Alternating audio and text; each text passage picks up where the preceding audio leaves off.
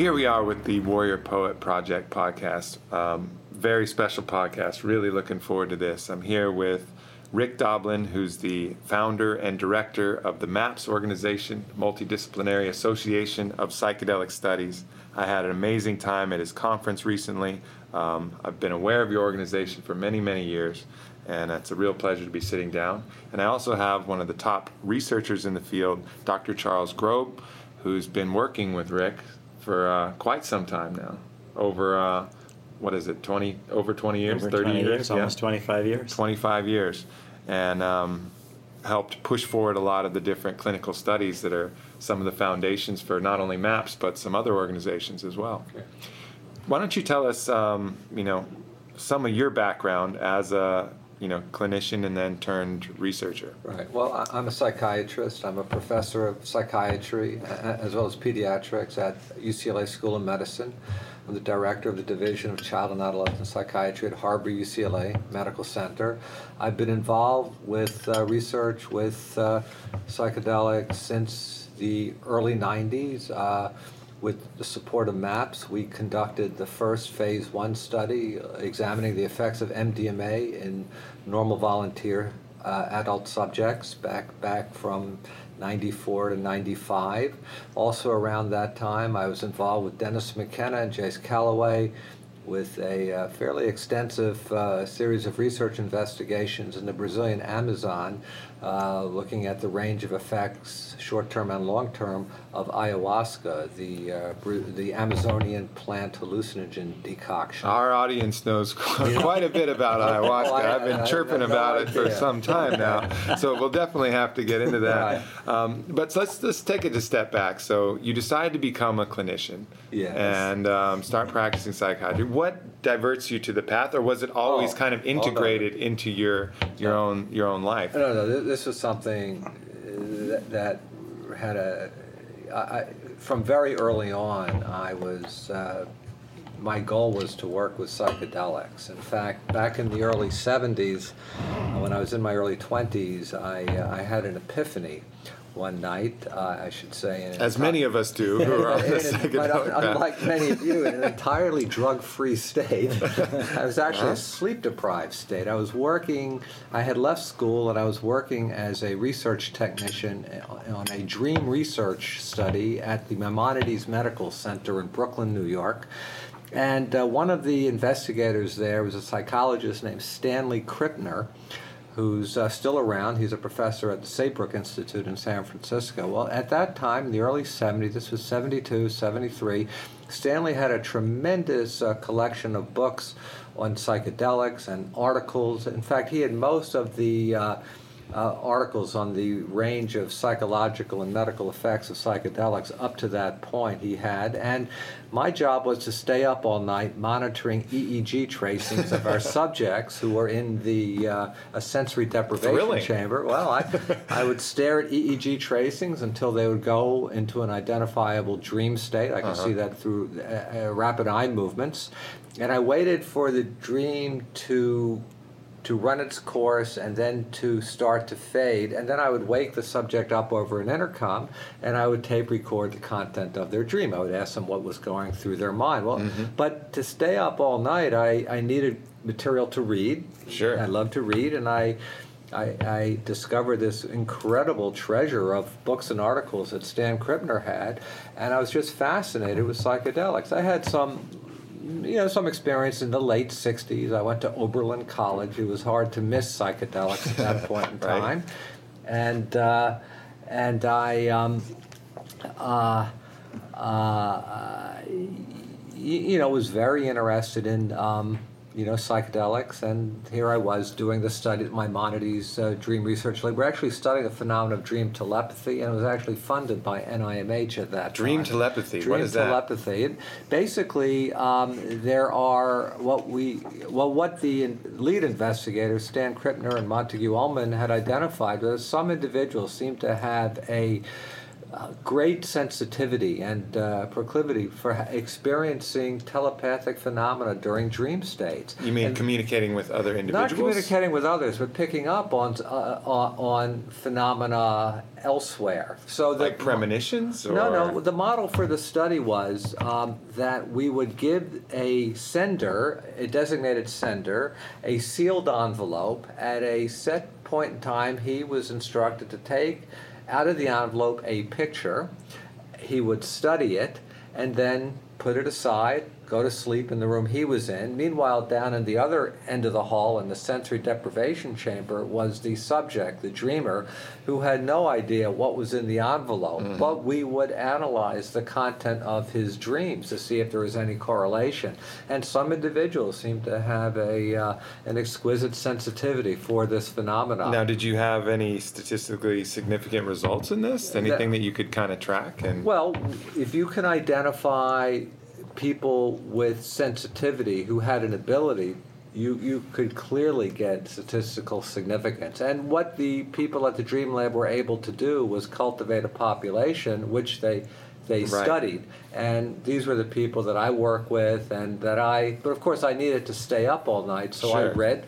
All right, so we got we. Got, I'm going to chase this rabbit hole a little Yeah, bit yeah, farther yeah. here. So how does that fit into your paradigm then? So let's expand this out. So let's say this phenomenon does exist. How do you explain the mechanism by which Oh, I- that this exists? I- do you I- I do you think- dare to go I think there's there, there's a great deal that we simply don't know. I was just quite impressed by observing the phenomena in and of itself.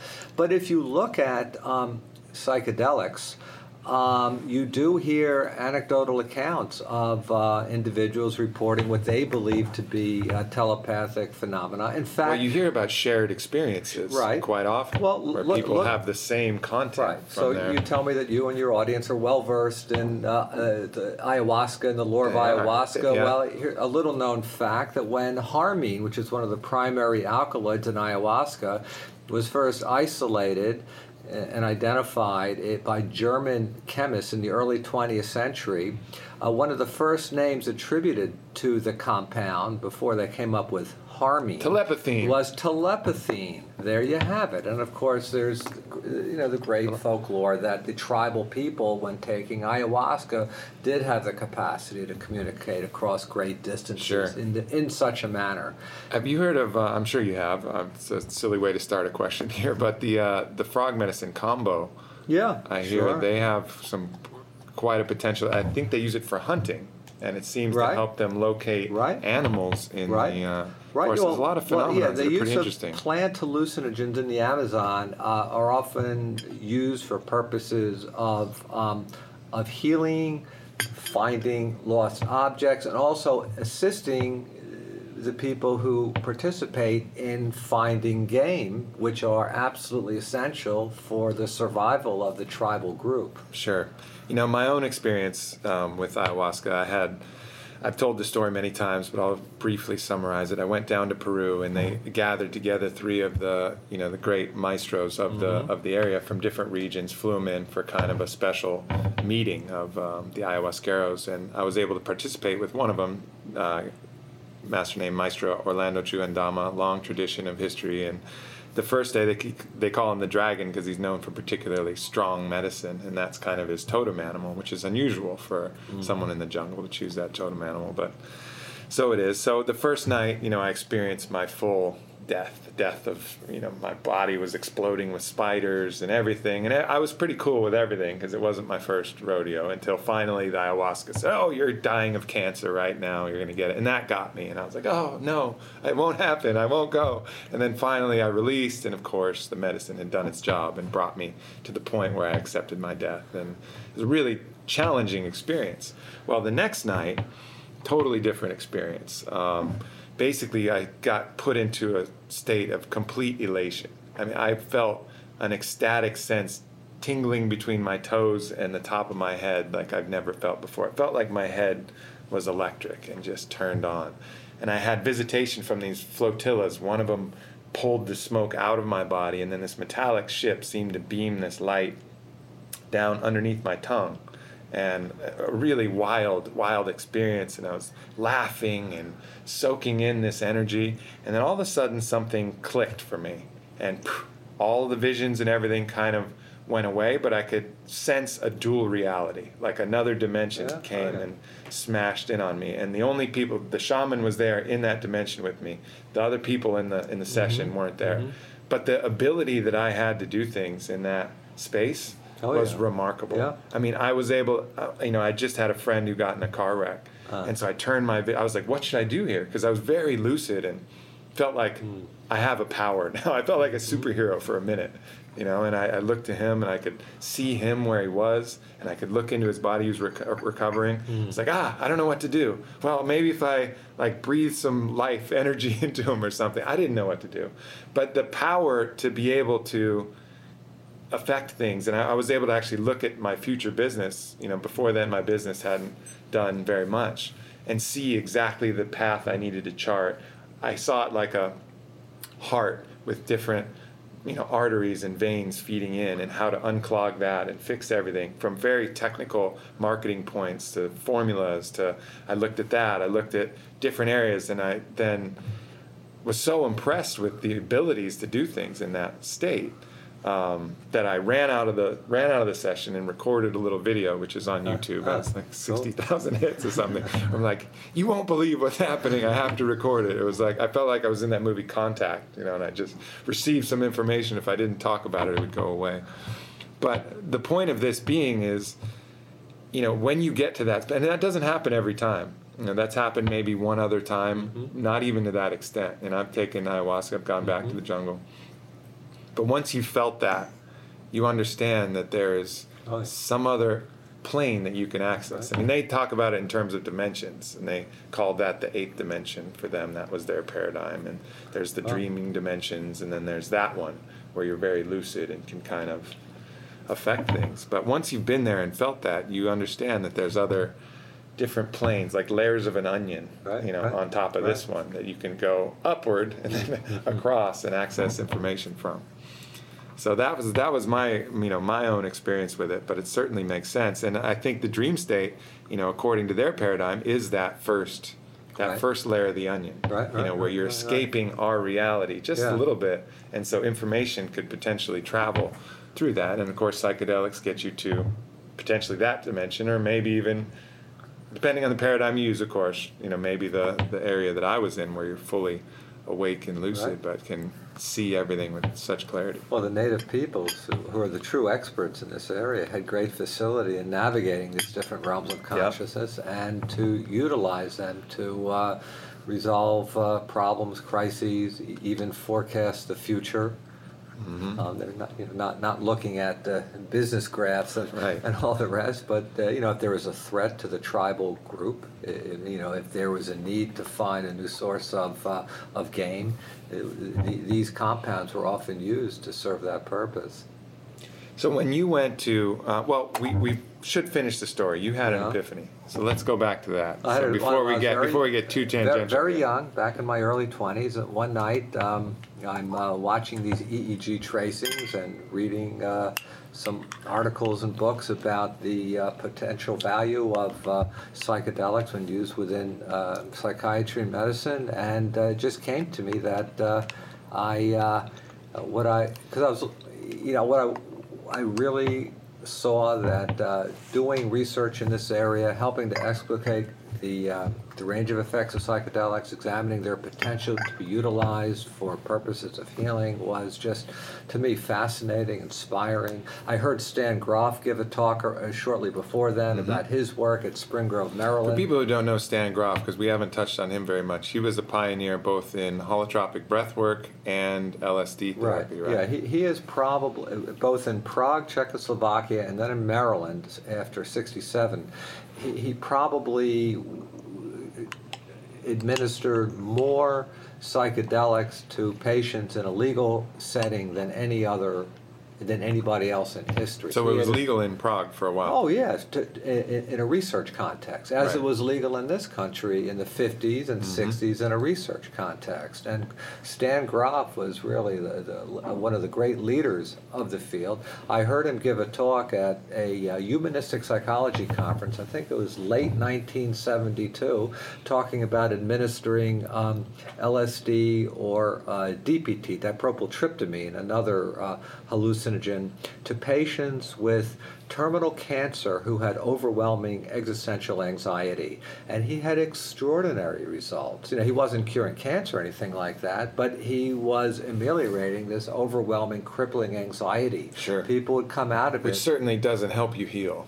You know, that's not the right environment to heal your body is when you're under stress and crippling anxiety. Right, You know, right, The right. cortisol levels alone created from those Yeah. mental emotional oh, states Oh, exactly. are detrimental to the healing cascade. Exactly, but he focusing in specifically on their psychological reaction, he found it had great benefits. So that mm-hmm. was also inspirational. So uh, one night, about three in the morning, I had this epiphany that that's exactly what I wanted to do. And at that point, I had dropped out of college, and uh, Yeah. my father had been quite concerned that of my apparent lack of direction. So he had told What me. fathers aren't, really. So he told me, son, when if you ever figure out what you want to do with your life, I want you to call me. I don't care what time of the day or night it is. I want you to call me. So you know, he- here, here I was, three in the morning, and I had this epiphany that I knew what I wanted to do. So I picked up the phone. He wanted me to call him. I called him. So I woke him up, and I said, Dad, I figured it out. I know what I want to do. He said, Oh, what's that, son? I said, Dad, I I, I want to study psychedelics. I want to be a researcher. Just what every father wants psychedelics. I think there's so much potential to learn about the brain, the mind-brain interface, mental illness, these extraordinary models to treat people, what where conventional treatments don't work. And he said, much to his credit, he said, "Well, son, there may be something to what you say." But no one will listen to you unless you get your credentials. So, oh, I knew at that point Yeah, I had to go back to right. school. He was absolutely He was right. I went back to school. I went to Columbia. I did all my pre med. Uh-huh. I went to medical school. I first went into internal medicine, then neurology, then psychiatry, and uh, And then you wind up with Dennis McKenna in the jungle doing studies on ayahuasca. Right. Fast Yeah, exactly. Well, well, well, yeah, but going back when I entered psychiatry, psychedelic research was completely shut down. It Mm-hmm. was virtually taboo to even talk about it. You know, in, a, in an open setting, it was no longer tolerable. So I just plugged away, kept getting more credentials, stayed on an academic track. Uh, first at Johns Hopkins, then then in uh, California, and uh, eventually got into a, a, situation where I met Roger Walsh, who was a psychiatrist at UC Irvine, who also had a shared vision that this was of great potential value and should be studied again. And Roger gave me a lot of, he was a senior professor, I was a junior assistant professor. He gave me a lot of encouragement to. Um, to pursue my passion, as, as, as he called it. And around that time, also, I met Dennis McKenna.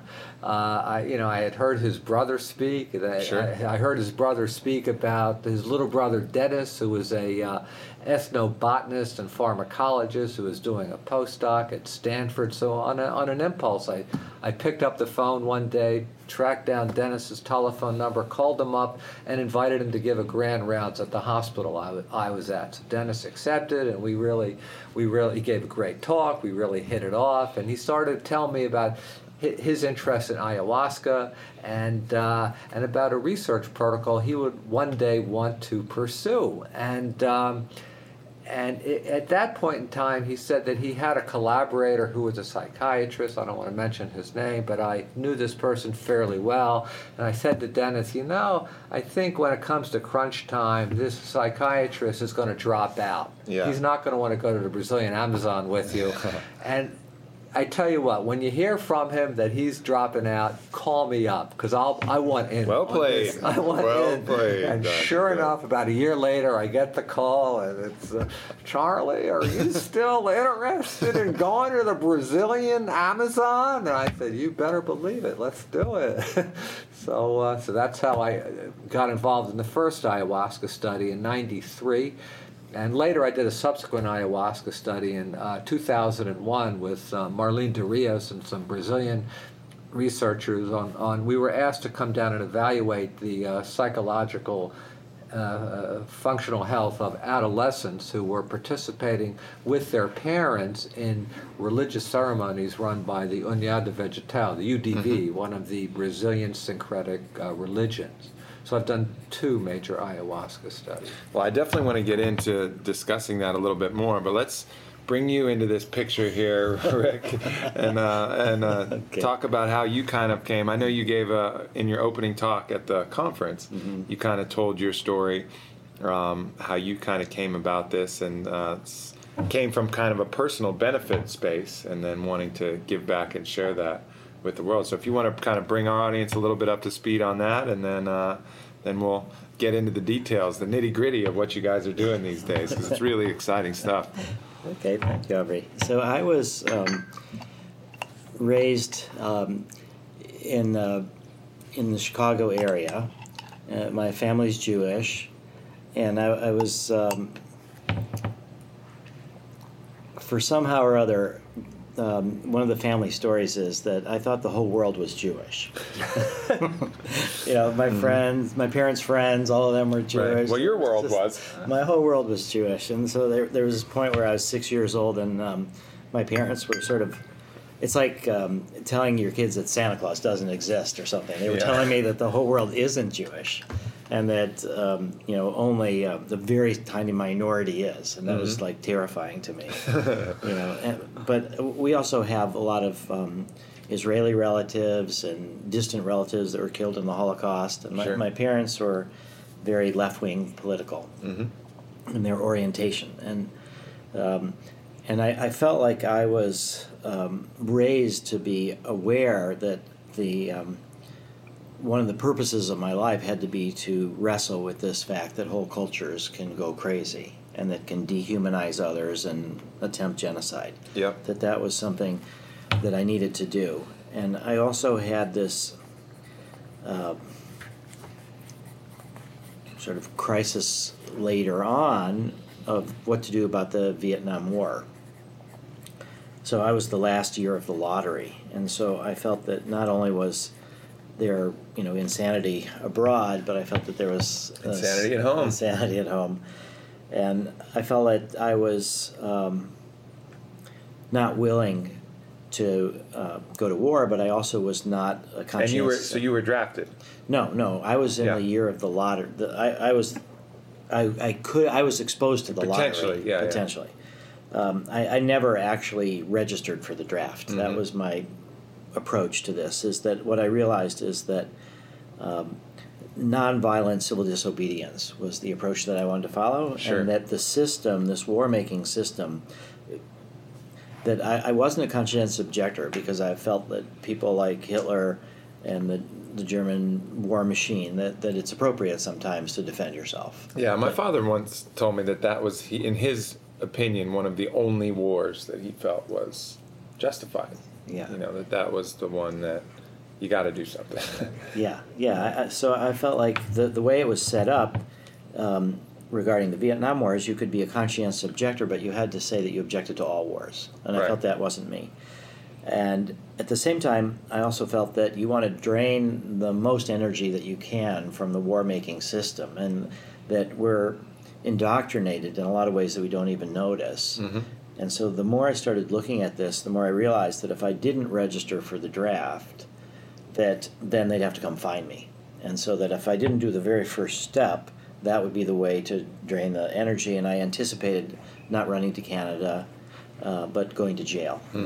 That, uh, Martin Luther King had talked about how people who broke the law and then suffered the consequences in order to be an example for others actually had the highest respect for the law. Right. And so that inspired me uh, what that meant to my parents, my dad also, as Charlie's dad was a doctor, um, and my um, their their view was that I would have a criminal record and I would never be able to be a professional of any kind, and I felt that that was um, a price I was willing to pay mm-hmm. rather than go into this um, war situation, and I I also had this very successful uh, grandfather who was a successful business person. And I knew from around the time I was, you know, 14, 15, something like that, that, that I would inherit um, about $150,000 that would make it so that I could survive. I could buy food and pay rent. Sure. It wasn't like a massive fortune or anything, but that it was enough for survival.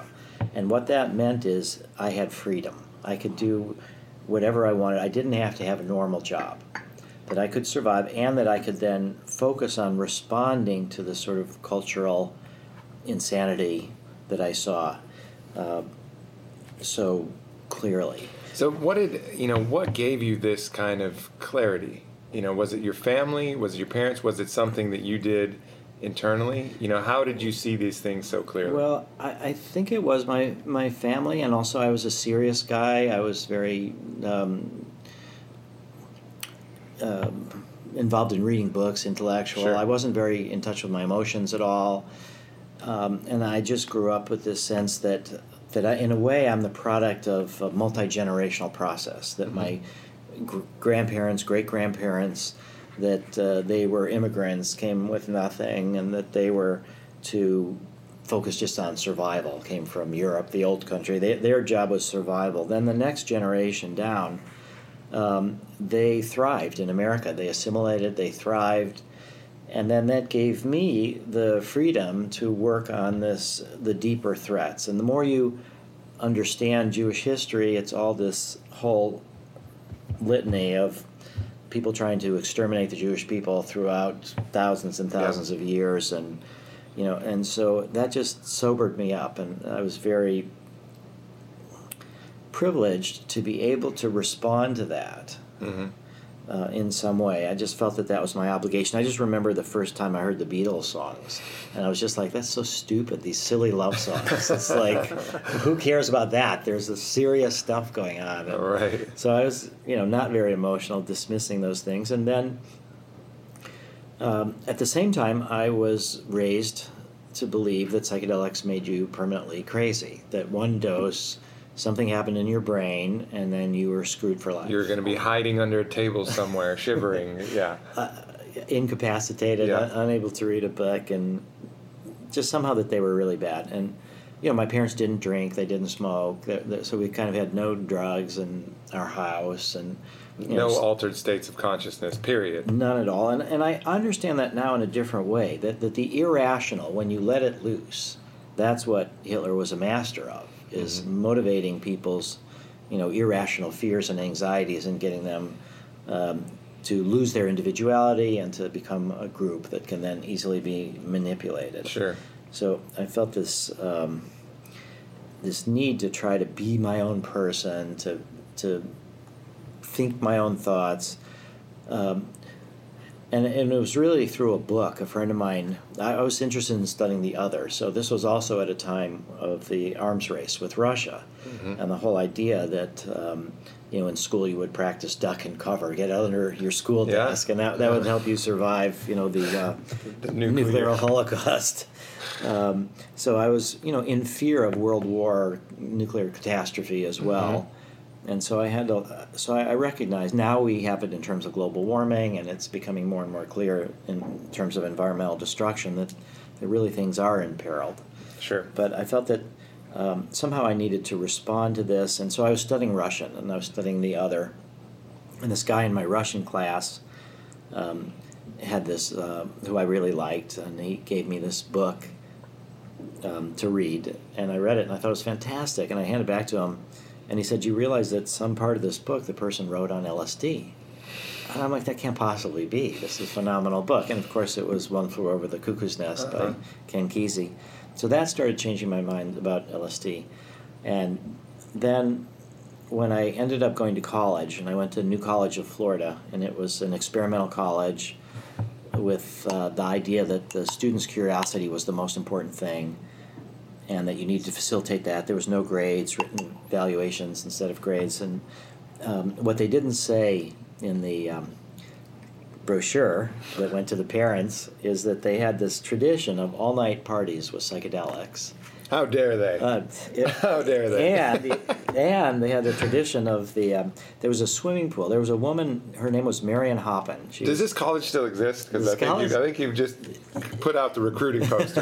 for whatever college this is, This college. You got people enlisting already here. Well, it still exists. It has merged with the state. Um, the, the other part was this woman, Marion Hoppin, who was like this 80 year old woman. She'd studied with Jung. Mm-hmm. And she was teaching um, Jungian psychology at the college. And she, her family was fairly wealthy. They donated this Olympic sized swimming pool to the college. Nice. But for whatever reasons, it became a nudist colony.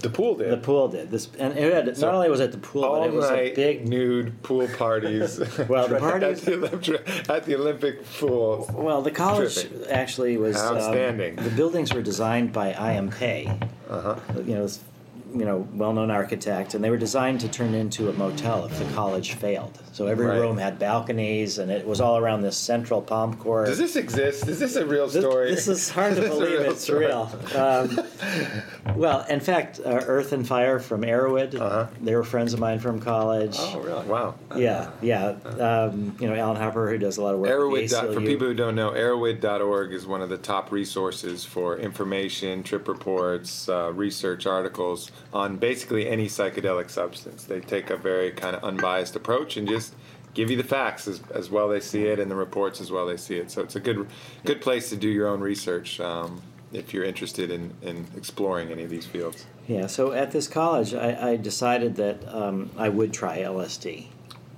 And the very first time I tried it, um, I had this sense that it, there was the, the intimation of um, profound depths within myself, Mm-hmm. but that also they were blocked by a lot of my over intellectualizing, that I didn't have a fluid access to my emotions.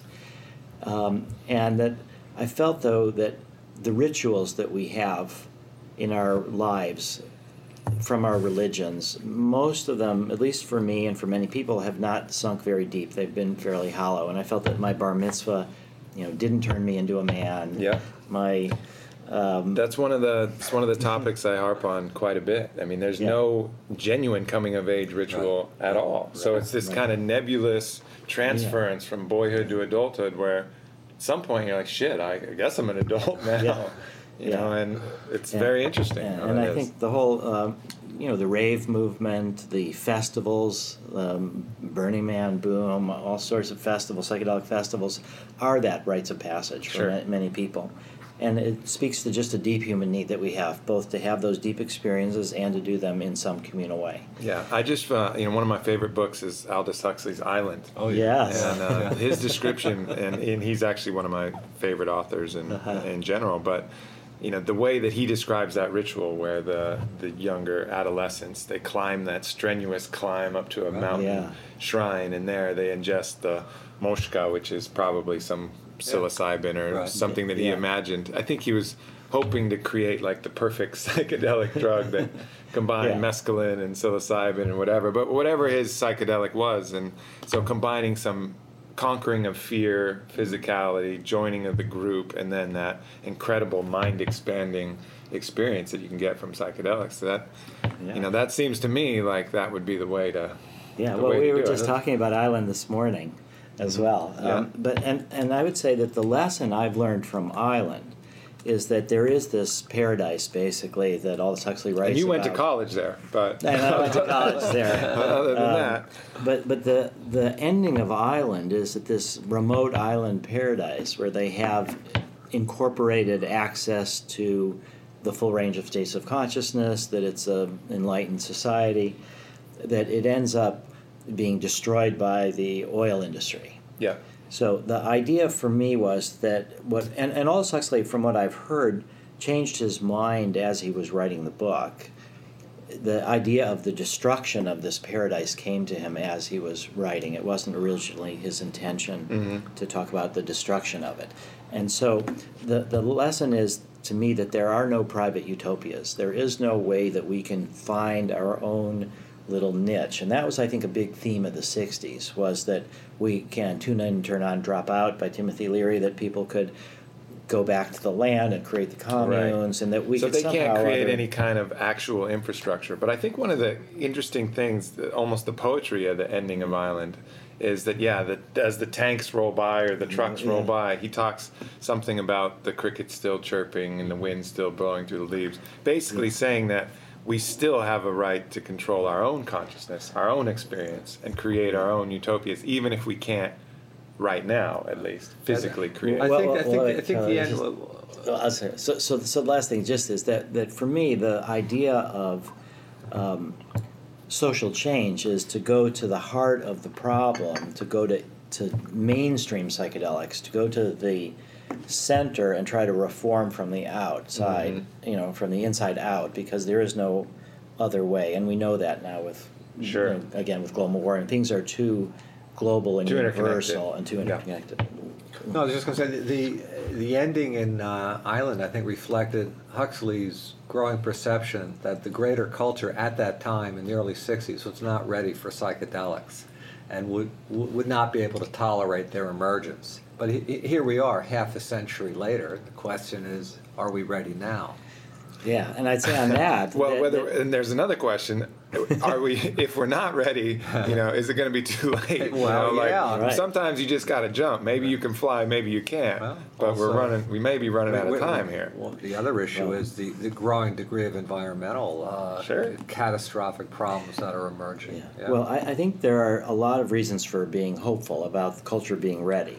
I mean, one factor is just the emergence of psychedelic research all over the world now. More psychedelic research going on in legal context than any time in the last, you know, 45, 50 years. Absolutely. Um, but I think that if we look at what happened in the 60s, um, okay, so I'll just say, so then I, I was waking up to psychedelics at the time that Nixon was saying that Timothy Leary was the most dangerous man in America. And then I found that nobody came after me for not registering for the draft. So I had so- found this way out of the whole struggle. All these Yeah. people were, you know, people were shooting themselves in the foot or cutting off fingers, doing different things so they would pa- wouldn't pass their physicals. And I just had to not participate by registering, and nothing happened. So that's where I decided that um, that what I would devote myself to was to become um, a psychedelic therapist, and that both because I needed the therapy myself, and because I thought that the sense of connection, the essence of the mystical experience, that that transcends boundaries. All the different ways that we subdivide ourselves by our race or our religion or our um, nationality or our sexual orientation or all, all these different ways so that so so so at age 18 i felt like okay now this is what i'm going to do but i woke up to it just after the backlash had sort of completely succeeded in wiping out psychedelic research all over the world so when Now, i what was that? All right, so let's talk about a little bit about the what you feel was the motivation for that because the backlash the backlash. Like, what was what were people Yeah. so afraid yeah, of? Yeah. know? Well, I, I think people were afraid of um, the raw stuff of life. Mm-hmm. So if we look at what's different between now and then, and by that I mean also that people were, you know, we're now used to it. My my son is, um, you know, was playing, um, you know, these uh, Halo. You Mhm. know, multi-party games with um, you know people, and he was playing with somebody from Saudi Arabia yep. you know so kids these days are totally used to globalization to one world to the global warming but i think at, at the time people were more stuck. You know i even believe it took me a while only really like the last 10 years that i started questioning the american exceptionalism that we're the greatest nation on world in the history of the world because we're somehow better than other people. Right. you know so i kind of bought into that. Um, you know unconsciously I, so I, I think that in the 60s people didn't talk about death. There was my aunt died of uh, cancer when she was 21 um, and they didn't my family didn't even tell her that she had cancer that birth was um, completely um, different women were tranquilized men weren't involved in the delivery room um, spirituality in terms of meditation was seen as So do you- completely weird Do you yoga see? Do you was see weird organized religion as the culprit? Like, where did this ship get off course? Well, let me, let me say something. You, you know, psychedelics, in many respects, are catalysts for change. Sure. And in the '60s, I don't think the culture was ready for the kind of change, the altered perspectives, the altered Yeah. views that, that people would develop, and also uh, psychedelics were uh, interfused. You know, with the anti-war movement. The counterculture, uh, you know, fed sure. into the anti-war movement, and it was seen as, uh, you know, as a threat to the state, a threat to cultural stability.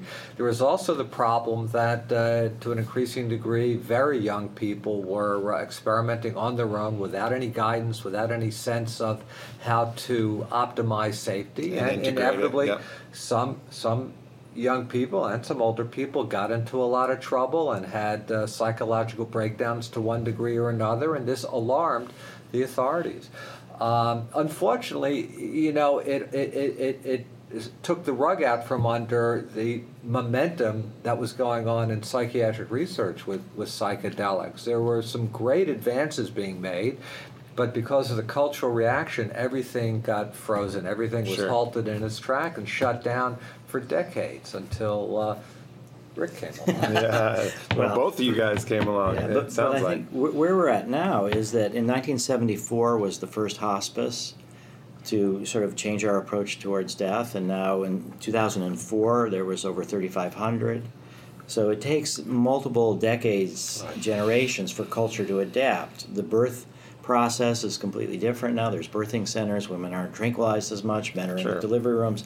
We accept um, meditation and yoga as something that's potentially healthy that people can do it and integrate it within their you know business life or the rest of their life and there is this growing sense both of crisis in terms of what we're doing to the environment and then also in terms of this growing sense of how we're interconnected which i think is challenging all of these fundamentalists and Yeah. what what seems like a, a retreat to fundamentalism is, a sign of weakness i think rather than a sign of strength It's a backlash to the trend that's already developing. Yeah. yeah. So I think that, um, you know, as Charlie is saying too, that our culture is ready for it, but that we have to be very careful and slow and methodical, and we also have to be much more aware of the downsides. That, that there is no panacea. Psychedelics are not a panacea. Sure. That the cultural context can actually um, you know, overwhelm the power of the psychedelic for change. And if you look at some of the ayahuasca churches, they're hierarchical, homophobic,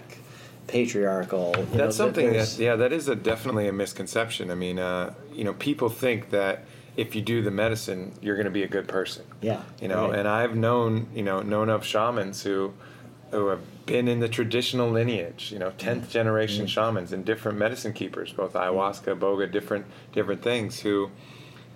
Just because they know the medicine and do it doesn't mean they're actually good or moral individuals. You know, I mean, and there's you get these cases and stories of different people abusing their power, taking advantage of people while they're you know under the influence of the medicine, and um, it can be an incredibly powerful, useful tool. But if someone makes the conscious choice to override that, Yeah. the mind is amazingly powerful as well, Yeah. and you can use these altered states either for recreation or for ill will, for malice. Sure. Charlie Manson used to uh, dose his uh, his group, his cultic followers, and uh, plant suggestions in them that they should go out and do horrible acts.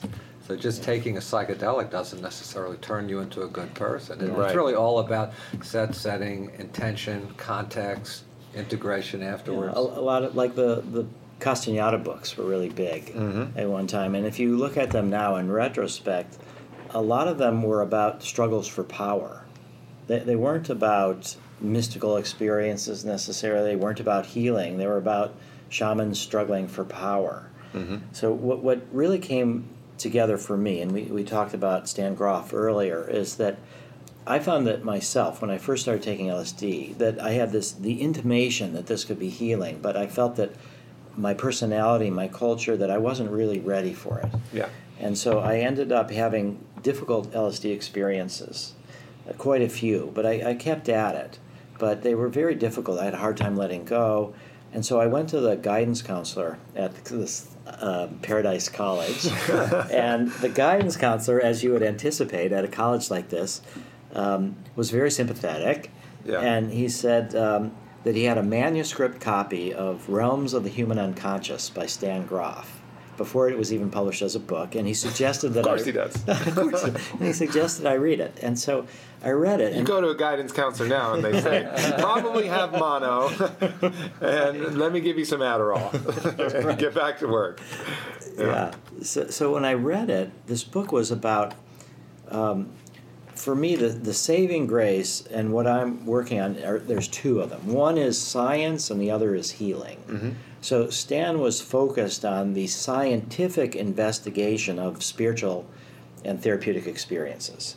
So the, the self-critical, the, the, the constant search for truth that science represents, that he was talking about this scientific process that was looking at questions of spirituality, values, you know, different religions. But his reality testing, his his approach was, are we able to use this to heal people in terms of psychotherapy? Can Yep. they be happier? Can they be more productive? So I think rather than going into these altered states with the goal of power, if the goal is healing, and rather going in trapped by the cultural background that you've grown up in, but liberated by this ruthless pursuit of the truth that re- is what the scientific process represents. Mm-hmm. That I thought that combination, the science and the healing and the psychedelics, with the understanding that the political implications of going through all of these experiences to having this sense of unity would produce people who were more tolerant and less scared of the other. Right. That that was something that was worth devoting my life to. I think that makes sense. You know, the way I can kind of describe it is there's a lot of steps you can take to get, you know, that kind of awareness. Meditation obviously works. Spending time camping out in nature, you know, you can kind of relax your bodily systems, move your mind out of the way. All of that is very helpful. Isolation tank, you know, flotation tanks are a great tool, um, different tools. But to really when you're really off balance, like most of us are, you know, our world isn't conducive to being and living in that state of balance. Um, these psychedelic medicines can really move a lot of earth. You know, they're a bulldozer, not a shovel or a spoon. you know, you can start to move material and make changes faster if your intent, set, setting, everything is in the right way. It's just giving you more force and more momentum to achieve something that you want to achieve. Yeah, and I, I had the, the, in a way, the good fortune of learning a lesson pretty early, which is that you can't do everything in the altered state.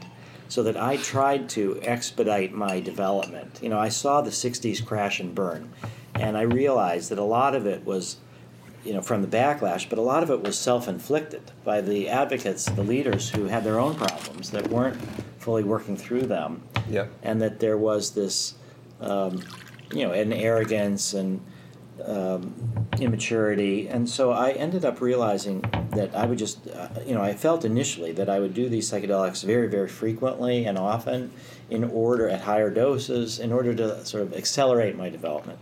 And I ended up doing a three week primal therapy intensive where I was alone in a room for three weeks and got out an hour a day to work with a therapist. Couldn't have books, you know, got Whoa. super into my dreams. I did, you know, month long encounter groups. And I felt that I wasn't where I wanted to be. And I finally, I sat home. I went to my parents and um, moved back home for a couple months. And my, my after my epiphany about being uh, interested in psychedelics, the, the second idea was that I needed to get grounded, that you have to work in balance, and that Yeah. that balance, and that I was so over intellectualized and so ethereal that I needed to start building things. So I ended up having 10 years of um, building things, building houses, building custom wood houses. And, um, and that, that really helped me get grounded. But I think that it's too easy to talk about the psychedelics without talking about the integration. And so, in the studies that Charlie and I are trying to work on now with MDMA for autism, or in the work that he's done with psilocybin with end of life, and the work that we do with MDMA for post traumatic stress disorder, there is a long therapeutic process punctuated by these psychedelic experiences as sort of like you said the bulldozer to open things Yeah. up but then it's encased in this non-drug psychotherapeutic process to anchor those experiences Absolutely. and to integrate them and i think it's all too easy for people to not so much pay attention to the preparation and the integration and just focus on the drug experience, and that's in no way enough, and that's where we can go off track. This is all about optimizing safety and therapeutic outcome. The more care you put into preparation, cultivate the intention, establish rapport, do it in an optimal setting, help with integration afterwards, it, it, it all leads to greater likelihood of positive outcome and sure. safer outcome. You know, I, I get um, a lot of people ask to me and, and come to me about these. You know, there's some ayahuasqueros who come make their tour through the U.S. and obviously um, they're doing that in an illegal setting, which is something I can't consciously recommend to people. I've always gone down to Peru to do it myself, but there's also something to be said, and I'm sure there's good medicine and good healing that's happened. I've heard good reports from it, but there's something to be said of not just you know, okay, maybe you skip a meal if you're going to do ayahuasca here in you know San Diego or something like that. But when you're actually going down to the jungle, you know, you're meeting with the the, the shaman or the ayahuasquero, the curandero beforehand. You know, you get on a dieta, you're in the set and setting, you start to kind of sink in, and it doesn't even have to be a lot of talking about the preparation or talking about the integration. You know, just being in part of that process can get you a lot of the way there you know, because they've built that kind of tradition around it. So you take the medicine, you go back to your hut, you hear the sounds of nature, the jungle, you know, then you see him the next day, and depending on, I remember I had a funny experience where at one of my sessions, he blew a lot of the um, Nicotiana rustica, the tobacco that they use down there, just all over my body. And I was like, oh, this kind of smells good and interesting. I didn't have a very deep experience. Went back and I had the most ridiculous purge of my life. I was out of every orifice, like a madman, like a fire hydrant. The person who was rooming with me was just cracking up, and I was like, I don't understand. I don't know what's going on. And then, of course, the shaman comes to me the next morning and just smiles, and he knew exactly what he was doing with that intention. Yeah, and if we're going to use these these compounds, I think it's really important that we learn from the native peoples that have worked with such plants for millennia and uh, they, they, they understand how to optimally uh, structure for safety and for outcome. At the, the diet uh, for something like ayahuasca is very important. Very important. Also, there's sec- sexual abstinence, which a lot of uh, North Americans and Western Europeans don't want to address, but there's a reason why the native peoples do do have that as part of the preparation. Mm-hmm. I think we also, though, have to be careful here of this kind of naive romantic notion that these people from the jungles for thousands of years are somehow or other so in tune with nature that, that we should, from our Western civilization, adopt what they're doing. And so I, I think, Aubrey, you were speaking about how they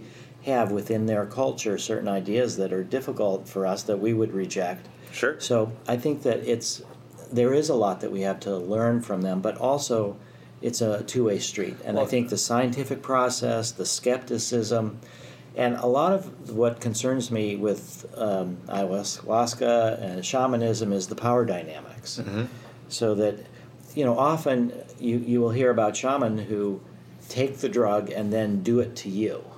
Mm-hmm. You know, sometimes people don't even take the drug. The shaman takes the ayahuasca and then does all these rituals and then heals you.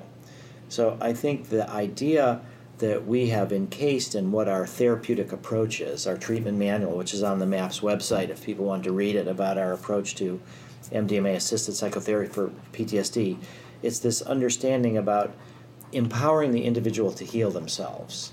And that that's the real source of the healing. And sure. we want to help people to work within their own psyches to a, in a more effective way, but that they have to do the work so that you can take a psychedelic and you can run away from your issues and not make any progress, or you can take it and do different. sometimes work. you can try to run away, but it'll catch you. it'll, it'll, track you down from behind like Ray Lewis and yeah. tackle you even worse. yeah. if you try to run away. That's true. Yeah, for me, I, I do see that the the the, chal- the key to doing LSD is surrender.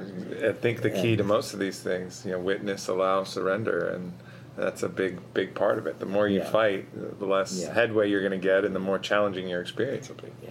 but but i don't think there's this ancient wisdom that we can adopt and transfer without translation into the modern context. I sure. think we still have a responsibility to bring what we've learned from the Western culture to bear on this. And that's where I see right, right now there's an incredible interest in science and religion coming together.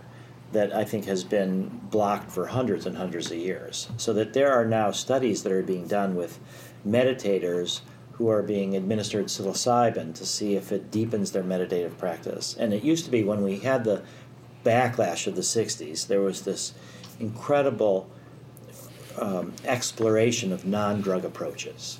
And many of the religions, many of the um, schools of meditation, Zen meditation, they have this antipathy towards drugs, their intoxications, and at least in their presentation. And so I, I've found now that, you know, 40, 50 late, years later, there are people who have given up drugs, who have been lifetime meditators, who are now finding that um, they can make more progress by reintegrating psychedelics, not giving up the meditation, but that these kind of blended approaches are, I think, more powerful. And also, as we have science look at um, questions of spirituality, mysticism, um, you know, I think it was Albert Einstein that talked about how true science and true religion are not really opposed to each other at all. Well, certainly when you start looking at the new quantum physics discoveries that are coming out, everything yeah. is starting to become emerge a little bit. Yeah. Uh, a little bit more. But I, I, think you're bringing up a good point, and I think people tend to want to po- want to polarize themselves yeah, on yeah. one way or the yeah. other. You know, oh, okay, all everything indigenous is good. You know, that's right. well, that's not true. And then oh, some people say, oh, only science is good. This is all magic and fairy tales and crystals, and that's all bullshit. Right. I think really the the key is to combine everything. I mean, we have the resources now with the globalization, with the access to combine the wisdom that the native people have brought, integrate that. All right, maybe we can't bring the jungle along with us, but they've learned from experience some very valuable things that they can apply to the process. Maybe we can do that in our own way. Or, you know, for some of us, going actually yeah. back there to do it really works well. It certainly worked well for me. But combine the traditional with the scientific, with all the other research that we've gotten from other fields, you know, the meditation fields and everything, and combine a cohesive system of just practical matters of what works, what creates the best most reliably good outcome for people.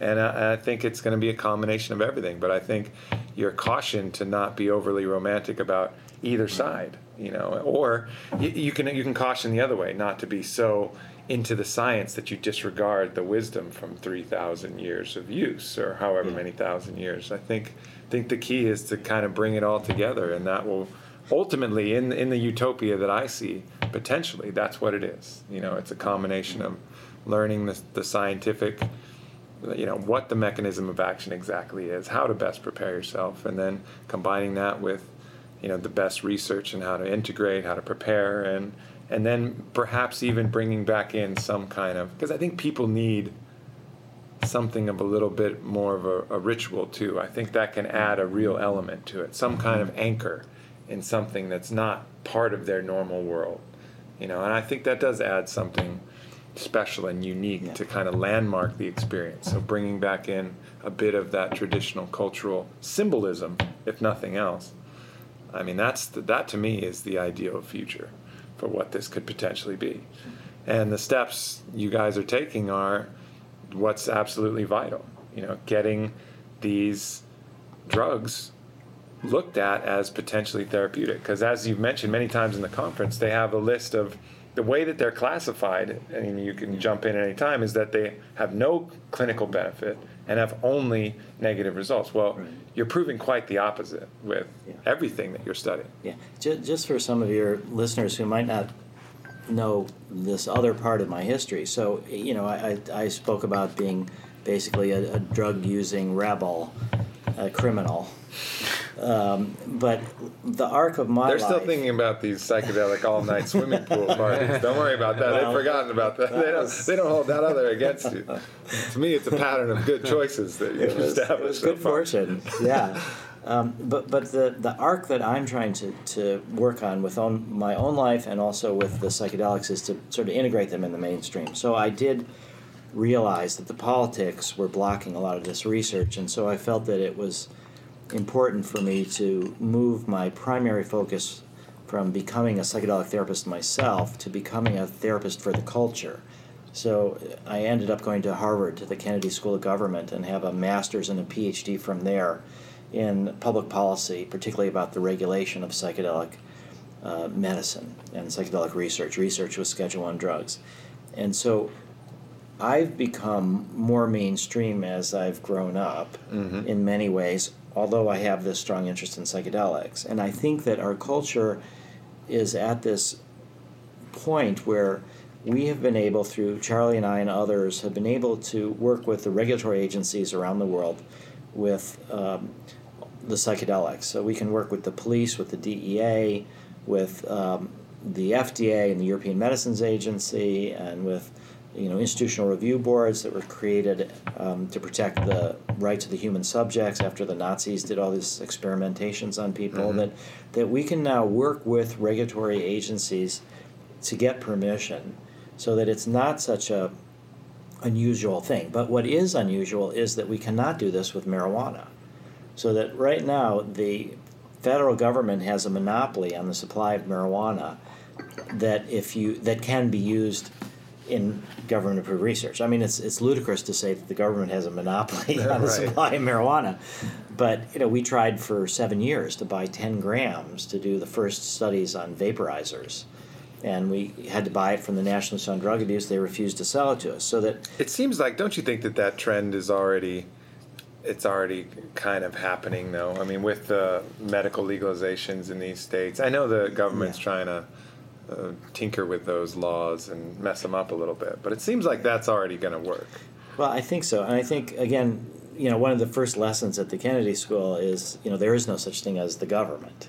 Right. That that there's different individual parts of it, sometimes working at odds. That there's not this unified Yeah. government all going the same way. So that I think the the resistance that it's like a river running downhill and going around boulders. So the resistance to doing medical marijuana research, which has been in existence um, pretty much since around 1968, 1970, when marijuana was discovered to help control nausea for cancer chemotherapy patients and to help them get their chemo and to help them generate an appetite. And at that point was when the research was really obstructed. That ever since then, the support has been emerging around the federal route, the FDA route to make medicine. So we just New Hampshire just became the 19th state to endorse medical marijuana um, on Tuesday Nice. last week, a few days ago. The um, New Hampshire, why are you 19th? Your motto is live free or die. Get with the program, New Hampshire. You should be number one. Look at your state motto. Read your flag.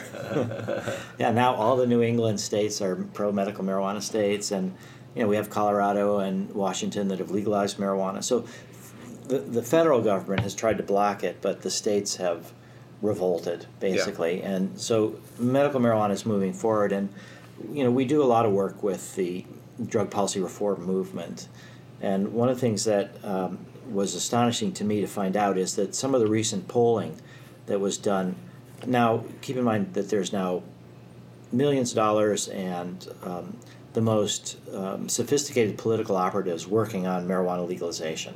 There are some on the other side too, but the, the whole drug policy reform movement has moved forward incredibly. And so, one of the findings was about why people voted for marijuana legalization. And you would think that the most important predictor of whether somebody is in favor of legalizing marijuana is if they smoke marijuana. You'd think that they wouldn't want to be a criminal. But that's not true. There's another factor that is more determinative of whether people are for marijuana legalization, and that's if people know a medical marijuana patient. Really? Yeah. So what that means is that we are bombarded by information. A lot of it we know we don't shouldn't trust, but when we have like Actual, actual hard. direct Mhm. information through word of mouth, through people we know that marijuana has been helpful to them, then they call into question the whole system of prohibition. So what we also That's a great fact for you to have because, uh, Yeah. and at Heffter and all these institutions, because you're Yeah. coming out with these studies, there's Yeah. double blind clinical data about the benefits of psilocybin, MDMA, things like that. And I've noticed it as well. It is a really powerful tool when talking to people who are entrenched Yeah. with their belief systems. You know, you say, hey, this was shown to have XYZ benefit without this negative effect that you think exists because of some propaganda machine many years ago. Yeah, that, that actually led this this idea of how do we change people's minds. You know, some of the things I learned at the Kennedy School and others, other people as well, that what we, we're trying to show is not that psychedelics are helpful to aging hippies, of which Charlie and I are representatives, but that they're helpful to the mainstream. We, we just did the first study of LSD assisted psychotherapy in over 40 years in Switzerland. And it was for people who were anxious about end of life issues. Mm-hmm. And the most important factor, in addition to saying that it helped people with anxiety and there wasn't any drug related serious adverse events, the most important thing to say about that particular study is that 11 out of the 12 subjects had never done LSD before. So all of us are going to face death. We're all somewhat to varying degrees anxious and uncertain about it. And so picking psychedelics for end of life is both humane and strategic from a broader political way. Working with veterans. Even better, in my opinion, would be to get that done, knock that out earlier so you're not afraid of it your whole life. Right. But, you know, yeah, at the yeah. end, better late than never. You're totally right. And, but that gets us to this idea that we talked about earlier about psychedelics as rites of passage. Yeah. Because when they have been used that way, people do get a different sense of time and a different sense of death. Absolutely. And what it hopefully helps people to do is to appreciate that we're really, each of us, only here in our current human form for a very short time. Yep. And that rather than think about um, what life is going to be like at have in heaven or hell or with the flames or whatever, you know that that we need to appreciate the, the brief moments that we have. And I think that's what the mystical experience often can do is it can help people to lose a fear of death and become more motivated to change the life that we know consensually that we all share together. And I, I think working with um, firefighters and veterans, and now we might have our first police officer um, going through screening right now to be in our post traumatic stress disorder study. So we're trying to show for the police that the work that we're doing is beneficial for them. And then there's a whole series of studies with psychedelics for the treatment of addiction. Now, addicts, again, are the other, and they're demonized often, but to show that a drug assisted psychotherapy session, a psychedelic assisted, can help people who have problems with drugs, shows that it's not the drug that's the inherently good or bad thing, it's how it's used. Mm-hmm. So I think we've developed a way to move forward with our research, and now that we're talking about an MDMA study with um, autistic adults who are have social anxiety because um, of various um, difficulties understanding human emotions or relating to others. That that opens up a, a, another area where many many families are very concerned about their their kids who have autism or adults with autism that that we're starting to break out again of these the stereotypes of the hippies who did these drugs sure. for recreational purposes. So I, I think the culture is ready if we're careful and also if we're patient, not to push it too fast. I, I agree with that. All right, well let's take a let's take a quick break here. I'm going to go use the bathroom, and then I think what I'd like to do from here is start getting into um, you know let's go medicine by medicine ah. and talk about where okay. where the field stands and what yeah. some of the significant results that you guys have found, and uh, of course start to go all the way, and then maybe come back to a little bit more. Um, you know, I want to touch a little bit more on uh, some of the the new scientific discoveries that are coming out and how that's kind of merging with some of the intelligence, and also go back to a little bit to um, what you talked about of, of why cultures go crazy and how yeah. this whole movement, if successful, how this can, the ripple effect might take place and really make a, a change that could benefit the world in a larger way. So take a break and we'll be back for more action in a second.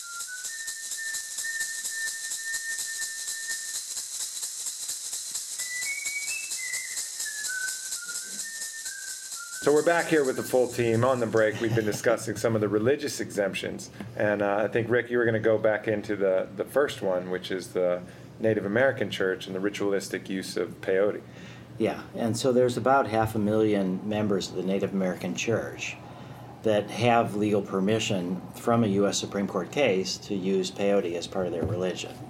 But the important point from the perspective of the federal government is that it was limited, and so it's the only time in American history where a religion has had a racial qualification. Yeah, Charlie was saying they have to be 25% yeah. Native American in order to partake yeah, oh, okay. in the in the church ritual. Yeah, now that's from federal law. A lot of state laws don't hold that, but the. And the- how do you how do you justify that? I mean, what, Well- do, what do you have to show? Well, there is no justification for that. You know, how do you have a religion wh- which you have to have a racial requirement? But I think the the point and is that's that a Jew that's saying that, by the way.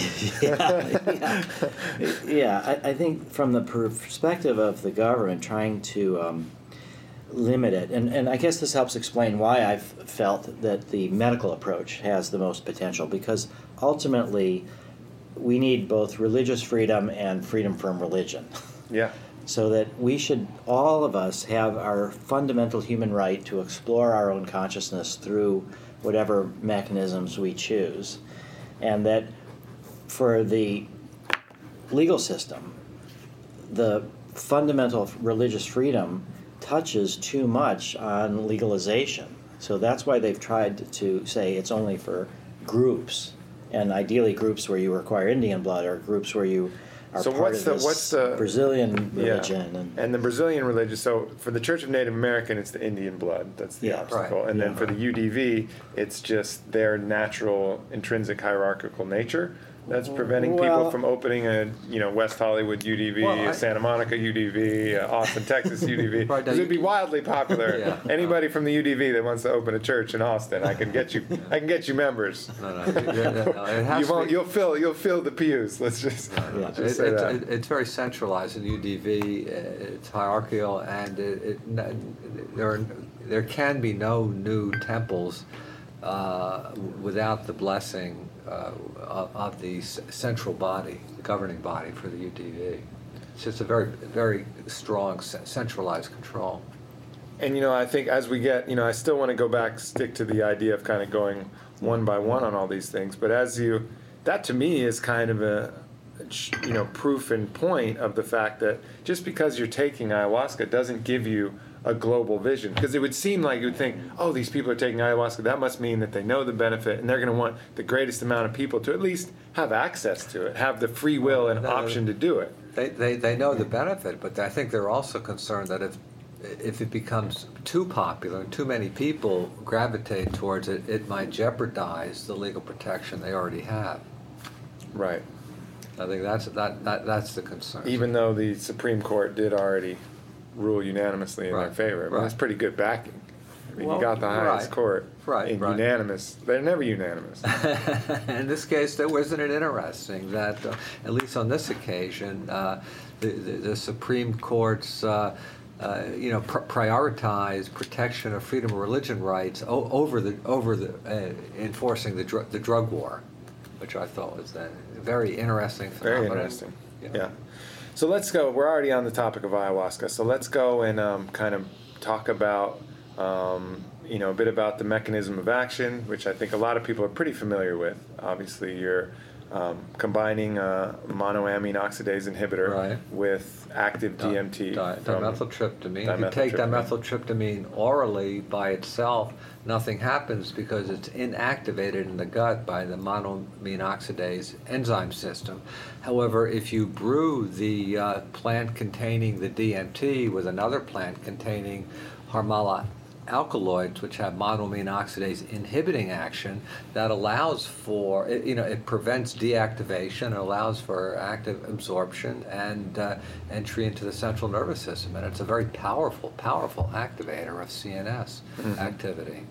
And so, what i- there's a lot of kind of mys, mysticism around the DMT molecule. What's your take as a researcher and clinician? oh on the spirit molecule the spirit molecule I'm referring to. Yes, indeed. Well, you know, uh, our friend Rick Strassman, you know, he's for years been talking about um, endogenous DMT, perhaps, uh, uh, you know, playing a role in just conscious activity. My friend and colleague Jace Callaway from Finland had a theory that it's actually our endogenous DMT along with endogenous beta carbolines, which have MAOI activity, that allows. You know that that are secreted during sleep that explain The on dream a state. cellular level the dream state, which I think is quite fascinating. Mhm. And and from the shaman's perspective, I think there's they definitely, at least in their mind, there's some association with that as well, as far as life, death, and the role that DMT can Yeah, provide to DMT getting you is a access to those different Powerful, roles. powerful compound. When, when, when smoked or injected, it has virtually instantaneous, uh, although, you know, albeit short-lived effects altering consciousness, allowing individuals to access a, you know, what they often report as a very profound realm of, uh, of spiritual awareness. Uh, it ends fairly quickly, but can it leave a lasting uh, Sure. impact? With ayahuasca, it's, It's also orally it's also what I've found one of the leading causes of tattoo creation. Oh, what I've really? noticed, what I've noticed. You see somebody with wild. I man, I had this trip. I smoked this DMT, and I saw this thing, and it was amazing. And now it's here on my arm. Was that true for very you? frequently. It wasn't true for me. No, I've I got some other thing. Well, in a certain way, I have a two. I have a rattlesnake with Oh, you two have- t- with two uh, tails yeah. on it You have the serpent, which was sure. the serpent. And certainly there's a lot of serpent imagery that you see on ayahuasca. The Yeah. serpent's constantly around that. And of course, I read Narby's book and Yeah. found that. Although I, I would say then that, that I'm still a little bit dubious that if you had a um, scientific experiment where people would be given, um, without their, in a double blind manner, some would be given ayahuasca, some would be, um, and, and you can do ayahuasca in freeze dried encapsulated preparations. That's how it's being researched in Spain.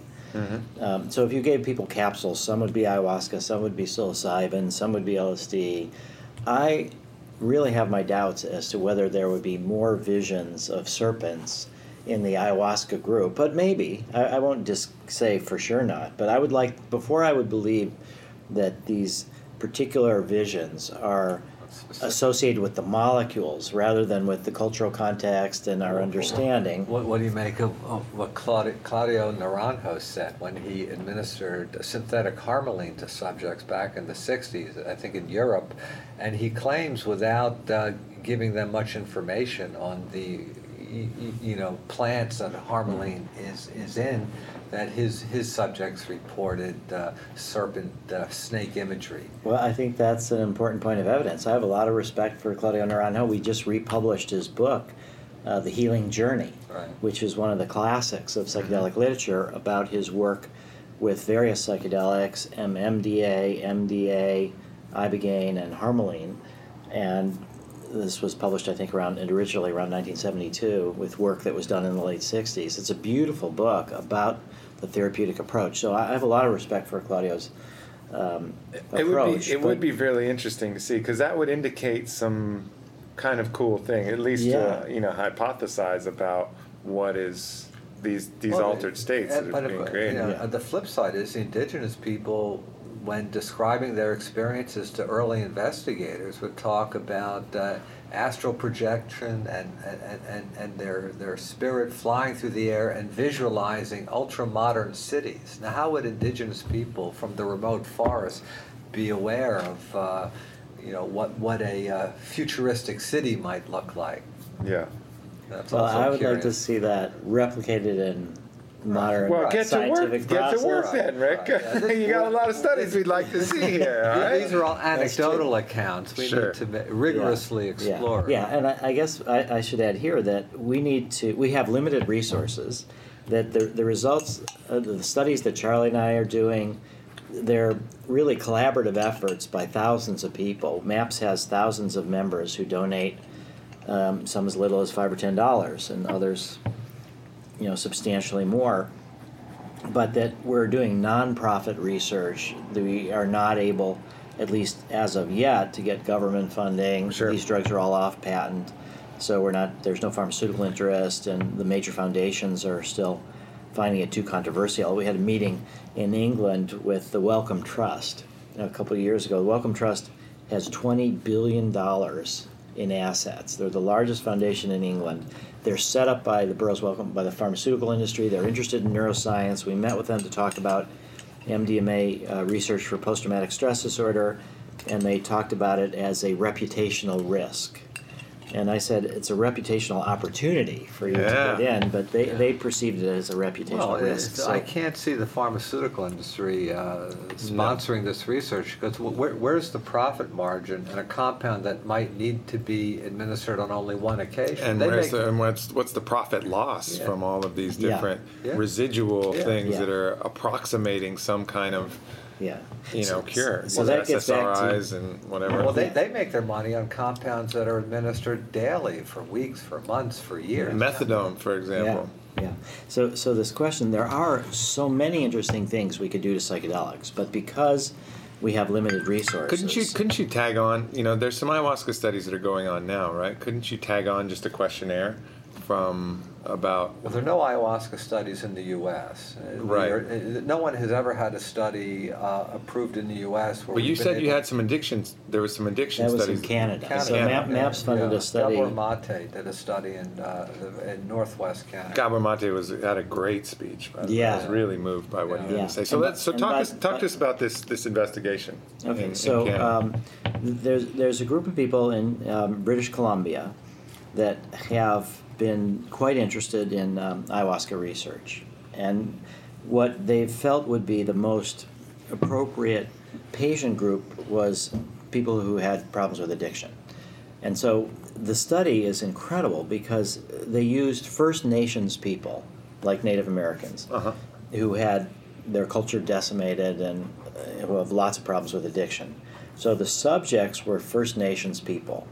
The shaman came from Peru, so we have sort of third world Peruvians coming with ayahuasca to British Columbia to work with First Nations people, mediated by um, Gabor Mate, who is a Western psychiatrist with an expertise in addiction treatment, and um, Philippe Lucas and others um, that were creating a scientific context around it with official institutional review board approval, supported by MAPS.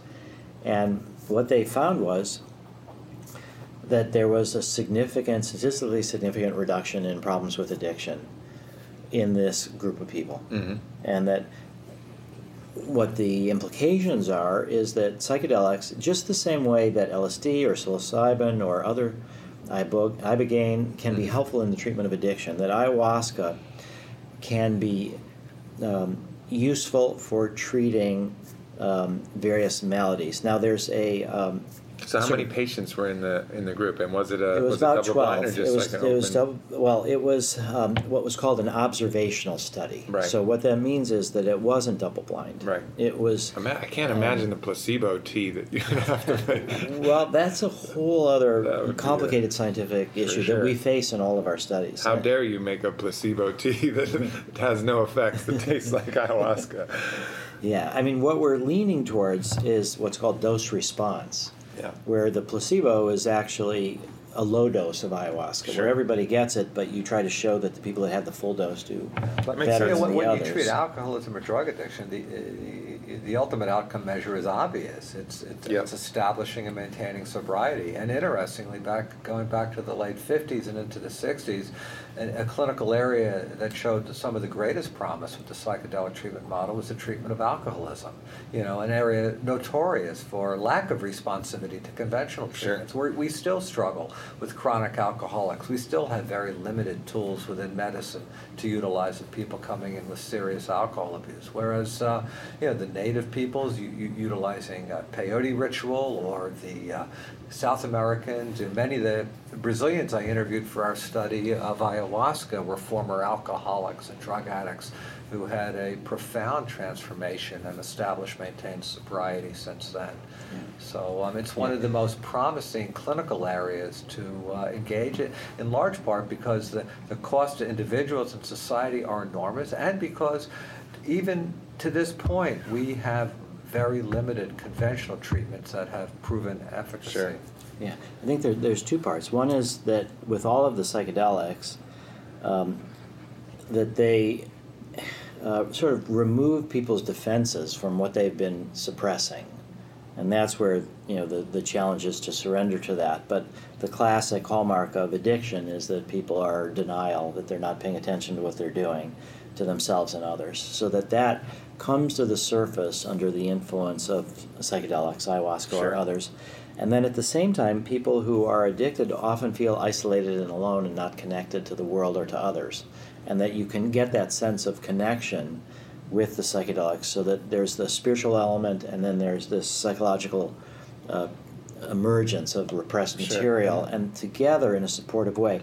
That can be really helpful. Now there is um, The ayahuasca too has a very physically cleansing, Yeah. Yeah. and same with the iboga as well. You Yeah. feel very. It almost like it resets, uh, you know, Yeah, some of yeah. your your organ systems. I don't know what the actual effects on your liver and body, but I'll tell you, you feel great Yeah. when you're Well- finished. well, not, not- only mentally, spirit, because you're psychically, but physically. not, it's not almost. I'm saying that that, that I, ibogaine is used to help people go through withdrawal to opiates. Yep. And they are reset. They're, and that, that's actually one of the dangers too. Is sometimes people who relapse take amounts of opiates that they had built up a tolerance to, and then they can actually die. And there are cases of people that have tried iboga in um, for the treatment of addiction and then re-administer um, opiates and do it at doses that they Well, used I, I definitely before. want to chat about iboga, but is there anything else just to finish on ayahuasca? Is there anything else that ayahuasca is currently being used in clinical yeah, research yeah. besides addiction? Yeah, so so let me say though that there is this kind of challenge within the movement because there are some people who say that ayahuasca comes from a religious tradition and that it's sacrilege to take it out of that religious tradition into a scientific context or even into a therapeutic context. So after the study was done in British Columbia and the results were uh, made public, and Gabor Mate spoke about to the media about the success of this treatment, Health Canada came to him and said that he had to stop doing that, that this was a drug, that they were using it in a therapeutic context, and that Health Canada would need to give permission for research. And so that if he were to continue doing this, his license would be taken away and he would be put in jail. So I found a donor who was willing to manufacture, pay for the manufacture of freeze-dried encapsulated ayahuasca, which would be a standardized preparation Sure. that Health Canada would accept. The Peruvian shaman refused to work with it because it wasn't their traditional brew. It was right. somehow modified and um, desacralized in a way. But to do a research study, it, it, it's of great value to have standardization Sure. of, of the compound you're administering. And this is a, there's a, uh, a, uh, a research psychologist in Barcelona, Spain, Jordi Riba, who for 15 years has conducted a series of studies with ayahuasca using the freeze-dried ayahuasca because this allows for consistency of the uh, concentration of regulation, yeah. alkaloids in each dose they receive. That makes sense. And you don't even have, I mean, the ayahuasca is, is great when you actually use the, the vine and the leaf as they prepare, but you could get around that another way. You could use Syrian rue and Yeah. uh, you know, some other Right. compound Yeah. con- high containing. Uh, Right, and there's Yeah. pharmahuasca, synthetic yeah. DMT along with synthetic harmine, but. uh, yeah, but it's Yeah. it's nice to stick with the plants for sure when you can. Well, Uh, uh, okay. Tell, let me. Why do you say that? Tell, tell me what what is. Well, I've your- noticed. So okay, so my I've noticed in running a nutritional supplement company, there's different things that you can do. You can either take an extract of a plant, and let's say we're, we're targeting huperzine A, right? You can either take uh, you can take the huperzine which has been drawn out of the Huperzia serrata, and then blown back on top of a compound, an inert compound, or maybe some dried leaf material, and take that. And you can take the same amount that you would take in a full spectrum dose, right? And you're going to have a similar but differing effect. And I've noticed this on down the line from standardized nutritionals that you're trying to get an effect from. Hmm. The effect can be very acute, and from the standardized approach where they draw out just that one marker.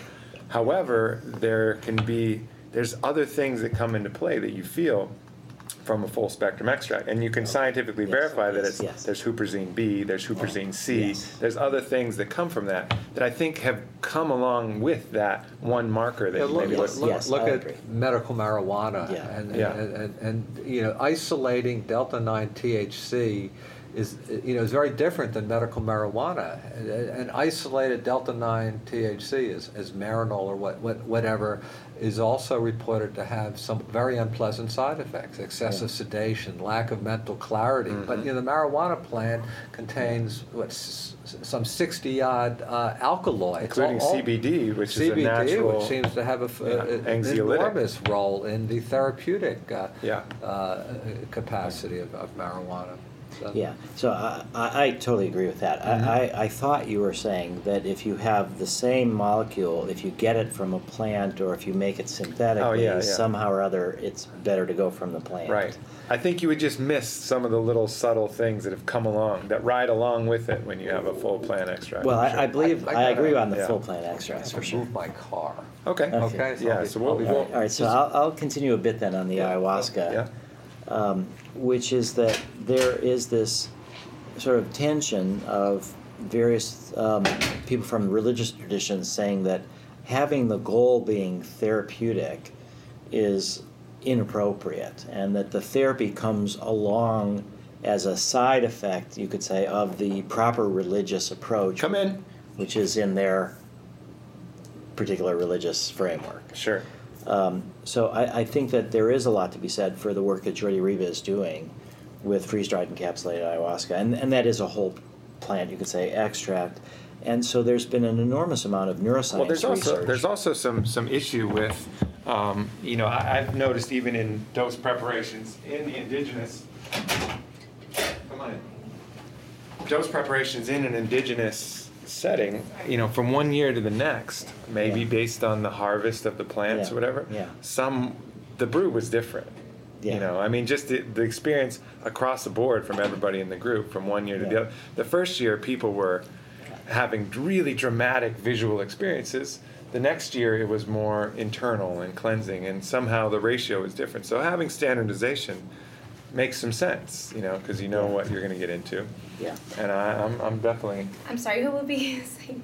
yes. We're getting some snacks here. We're don't mind us here on the podcast. We need snacks too. Take your opportunity to get some snacks.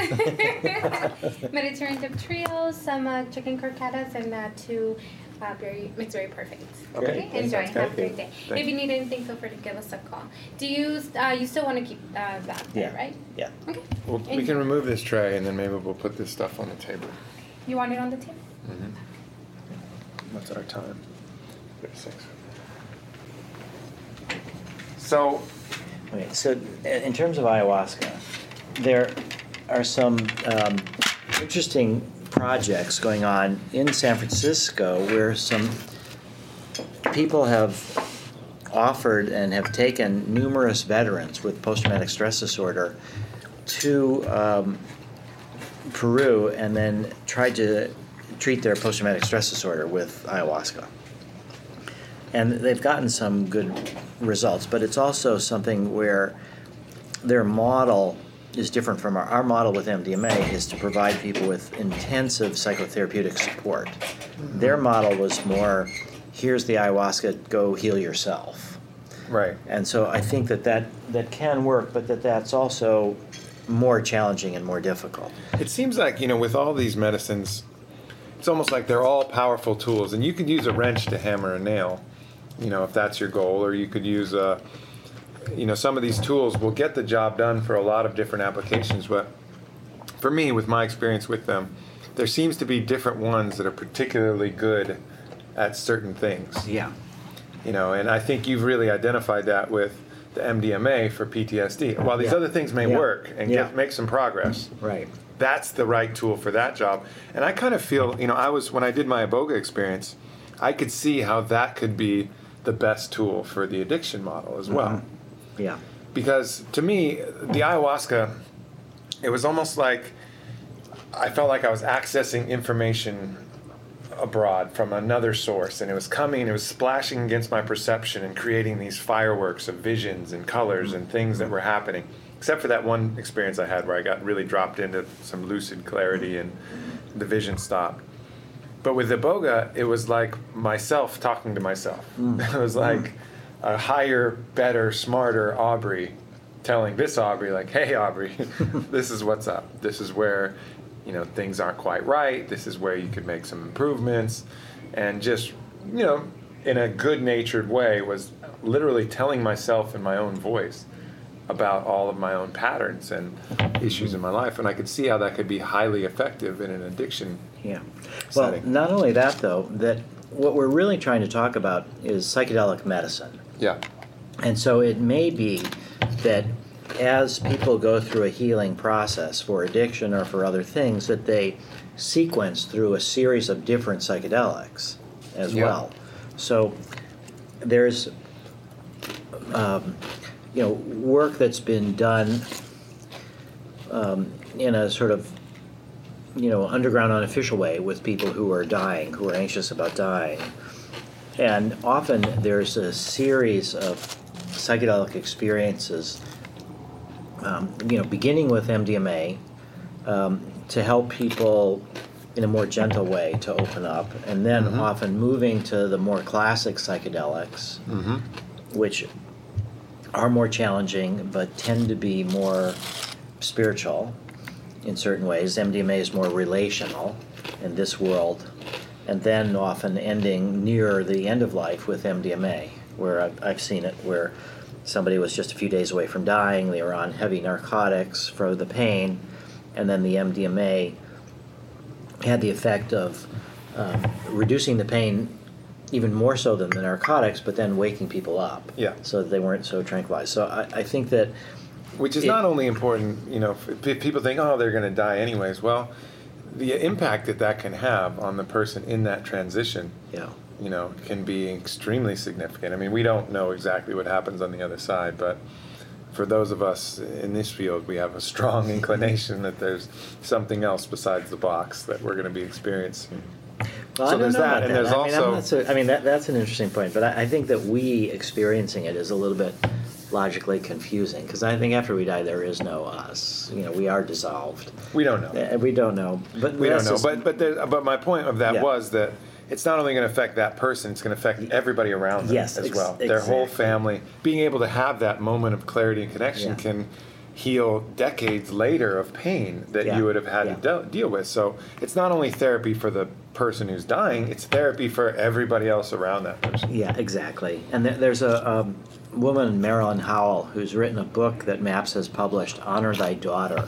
And it's about the um, underground uh, treatment of her daughter as she was dying of cancer with this series of psychedelics. And she ended So what up, was the progression that, that they used, if you can recall? it? Yeah, yeah. They used um, an initial uh, two experiences with MDMA, then they switched to mushrooms, Mhm. then they switched to LSD, but the LSD was um, a little bit more challenging than the um, woman who was dying was, was ready for, so then they supplemented it with MDMA. MDMA, so yeah. an MDMA um, LSD combination, and then even that was resisted. And then after like six, seven hours, um, they added marijuana, and that opened the floodgates. Really? Yeah, and then then it went on for many many hours more, and then they went back um, several days before she died to do MDMA with her mother and father there, and that was just a fantastic um, emergence from the tragedy of a young woman dying, the only child without children. Um, to uh, a point where she said um, how beautiful it was to be able to die with her mother and father Yeah. there with her. Um, and then several days later, as she was actually dying, she was administered MDMA, which caused her to relax and to um, have a more peaceful death. Yeah. So I, I think that finding and matching the psychedelic to the clinical condition to the particular kind of person too, that that's something that is highly sophisticated and that's something that we will be getting towards Yeah. Eventually. And, and that's what's happening now in modern. And then even if it's not a clinical condition, let's just say, you know, I had a, a vision of almost a replacement for a new type of church, you know, church Mhm, of yeah, experience yeah, that you would call yeah. it, where your pastor, you'd be able to go in and talk about your problems and see what's up, and he would be able to dial in whatever he thought might be the best. Sure, maybe it was, you know, MDMA would Yeah. really open your heart, allow you to see through some of this Yeah. trauma, or he would say.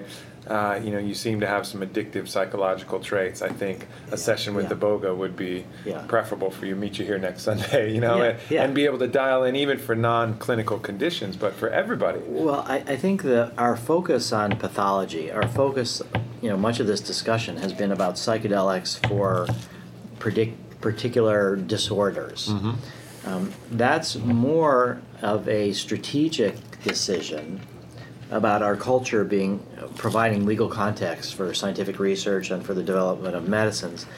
I think the idea of psychedelics as tools for you know otherwise healthy people throughout their lifespan, not just you know you know for rites of passage in their teenage years or Sure. you know for um, working on relationships um, you know when they're older and trying to figure out who to you know be in love with. Yeah. that then you know later for midlife crisis and then later as people are preparing to die. So I, I think this idea that what we're ultimately going for is a society that has integrated and mainstreamed the access to a range of states of consciousness from a range of substances for people who are otherwise healthy and normal, Yeah. both in religious context, medical context, or just personal growth. And I think that's the end state that we'd like to see. Um, but I think for strategic reasons, we need to work within a medical I agree. context. I think that's the only Um, the only way to ultimately get there. This is Yeah. the step. yeah. This is the you know the stone on the pond that you have to cross before you can ultimately Yeah, and I think it. within the next 20 years, there's a real good chance that we will see that. I mean, we're predicting that, um, you know, MDMA can become a prescription medicine for post-traumatic stress disorder within about 10 years. The, after people are thinking about psilocybin for end of life, maybe even faster than that.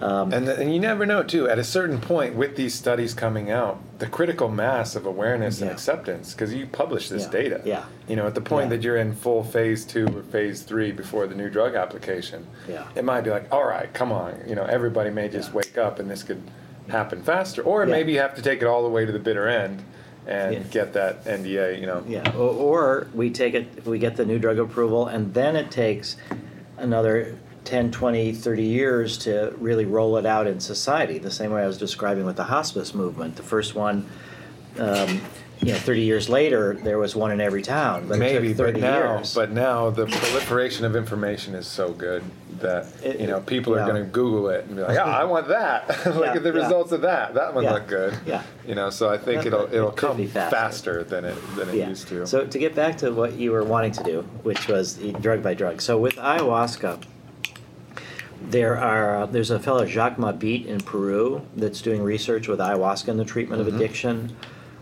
Um, he does a different approach in the sense that it's a residential program lasting months and uses ayahuasca as well as a whole host of other herbal medicines. A lot of purgatives. A lot of purgatives and As if ayahuasca wasn't a strong enough purgative.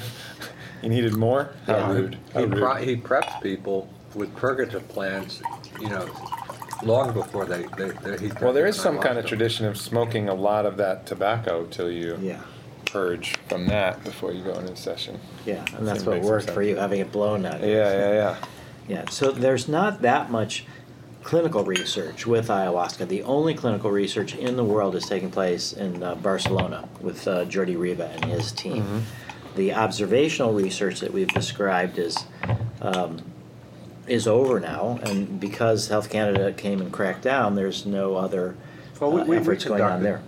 some, y- you know, I think well-designed ayahuasca research, but back in the uh, 90s and the early 2000s. Well, I thought well, the the study that you did that was particularly important. I thought, and again, these are sort of um, comparisons. You're not, you weren't actually um, for for the study that I thought was particularly important. You mentioned it earlier about the adolescents who had grown up in ayahuasca cultures, Right. Some And how did they expo- Some compare? had been exposed in utero. Right. So their mothers had, some of their mothers had taken small doses of ayahuasca during uh, labor and delivery. And these were very high functioning kids, and we've, uh, we, we studied their, their psychological, neuropsychological function and took extensive history, psychiatric interviews. Wow. Talk about They a were- powerful experience having birth while on ayahuasca. Yeah, yeah, for the mother and the, and the child. Yeah. I've been present when babies have been baptized with eyedropperfuls of ayahuasca. Wow. And then generally in UDV, the, you know, kids do not participate in ceremonies until they hit puberty, and then it's their choice. They have, they have the option of uh, accompanying their parents to ceremonies and being administered initially at least, very, you know, very modest dosages. Yeah, I, I was in a wedding ceremony in a Native American church peyote conte- context. So it was an all-night ceremony, and there was um, a one of the men who was there participating brought his nine-year-old son. And the nine-year-old son took small amounts of peyote, but spent the whole night up with everybody. That's great. So I think the age limits that we have in our culture are particularly destructive and not helpful. Mhm. And, and I say that as a um, Wait a father. minute, you mean you mean all the alcohol prohibition hasn't stopped teens from drinking? Well, I I have three teenage kids right now, so I, I'm at the maximum chaos and Right. rebellion Oh, phase of it's- three It's teenagers. the forbidden fruit. It makes it Oh. all the more. Indeed. Yeah, I 14, think 17, you can, and You can just look at the statistics. American teens drink more than anybody. Huh. huh. You know, Yeah. and I've seen some statistics that Yeah. look like that. Well, the binge alcohol drinking. sure, because you get it, because you get it enormous. finally, and then you know you Yeah. go crazy. Yeah, so I, I- I think with, with ayahuasca, there could be a lot more scientific research than there is right now. Sure. Um, and I think the the issue is both will traditional healers be willing to work with freeze dried encapsulated ayahuasca? The answer generally seems to be no. Um, and then the other part of this again is who is funding this research, and where does the money come from? And so, trying to make I, I have actually been asked not to do much in terms of developing ayahuasca into a medicine out of respect for its spiritual use. Uh-huh. And so that that's something that I've um, considered a lot. Well, I think I think the MDMA choice is a good one because that's there is no there are no places in the world where that's legal. right. You know, like if you really want to do ayahuasca, you can still go to Peru Yeah. or go to Yeah. Brazil. I mean, it's a little expensive. Um, and if you Yeah. want to do iboga, you can go to the UK, you can go to Canada, you can go to Mexico. Yeah. These are very powerful medicines, that, but Yeah. there is an outlet, there is an option. You know, I'm able to take it and talk about it and tell people because the context where I did it was fully legal, and uh, that was great. You don't have to worry about anything. So yes, it's unfortunate that it's expensive. It's going to preclude a lot of people from getting the benefits. But something like MDMA um, is, as far as I'm aware, it's not legal anywhere. No, that that's the success of the United States in exporting our drug policy through the international treaty organizations, so that there is no place in the world where MDMA is legal, and it's only legal now in the context of research. Yeah. And right now, we have finished uh, two studies, one in the United States and one in Switzerland for MDMA for post traumatic stress disorder, with outstanding results. And we have additional studies actively underway right now um, in Israel, um, in Boulder, Colorado, and in Charleston, South Carolina, the one with veterans, firefighters, and police officers. We're uh, soon to start a study in Canada for post traumatic stress disorder.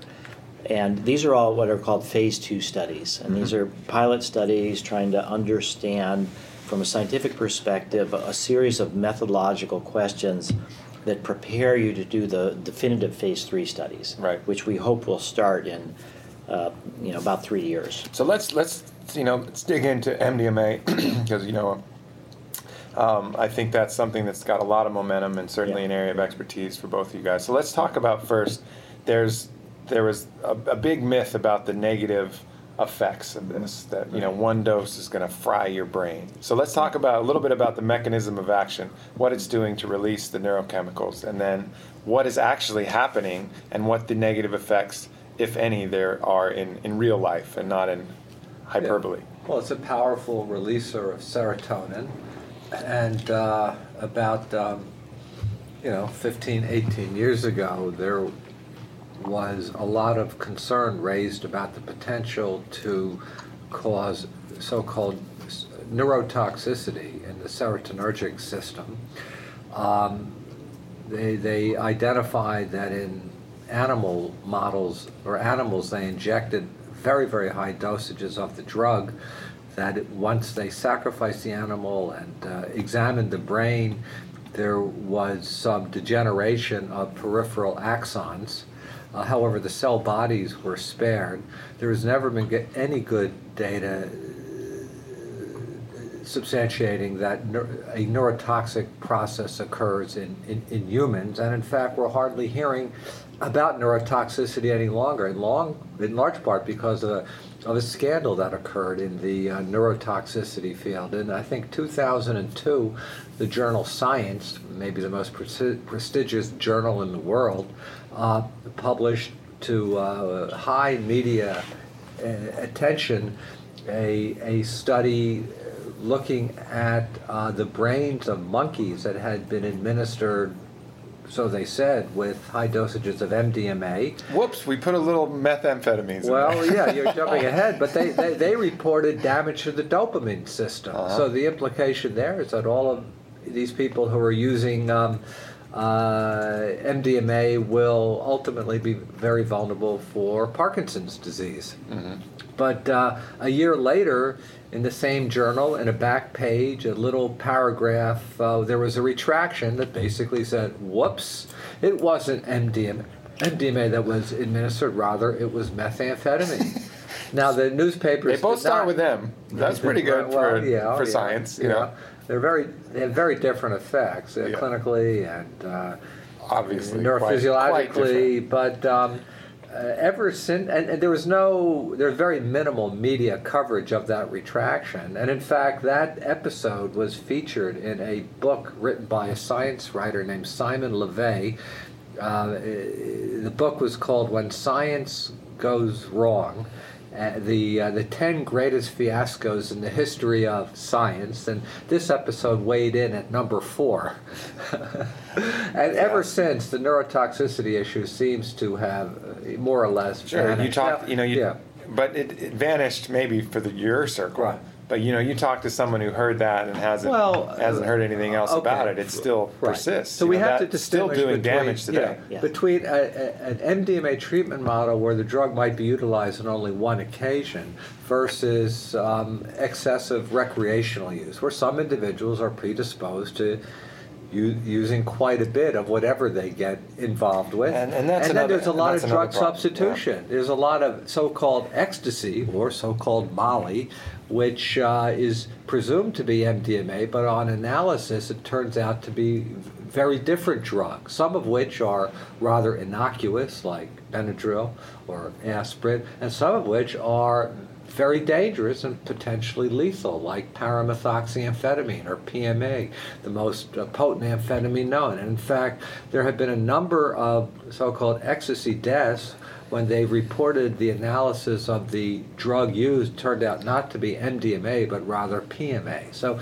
MDMA has garnered a very uh, negative reputation uh, to some degree unfairly. I think because of this drug substitution, but also there uh, it is important for people to realize that too much of a good thing is not necessarily good thing. for you. Yeah. yeah, it could be problematic. So, sure. it, in moderation would be the uh, the approach to take with this yeah. and other compounds. I, I think that the the focus on neurotoxicity in, in terms of our discussion is really important because I think the obligation that we have, those of us who are, you know, advocating for the medical use, is that we have to be the experts on both the benefits and the risks. Yep.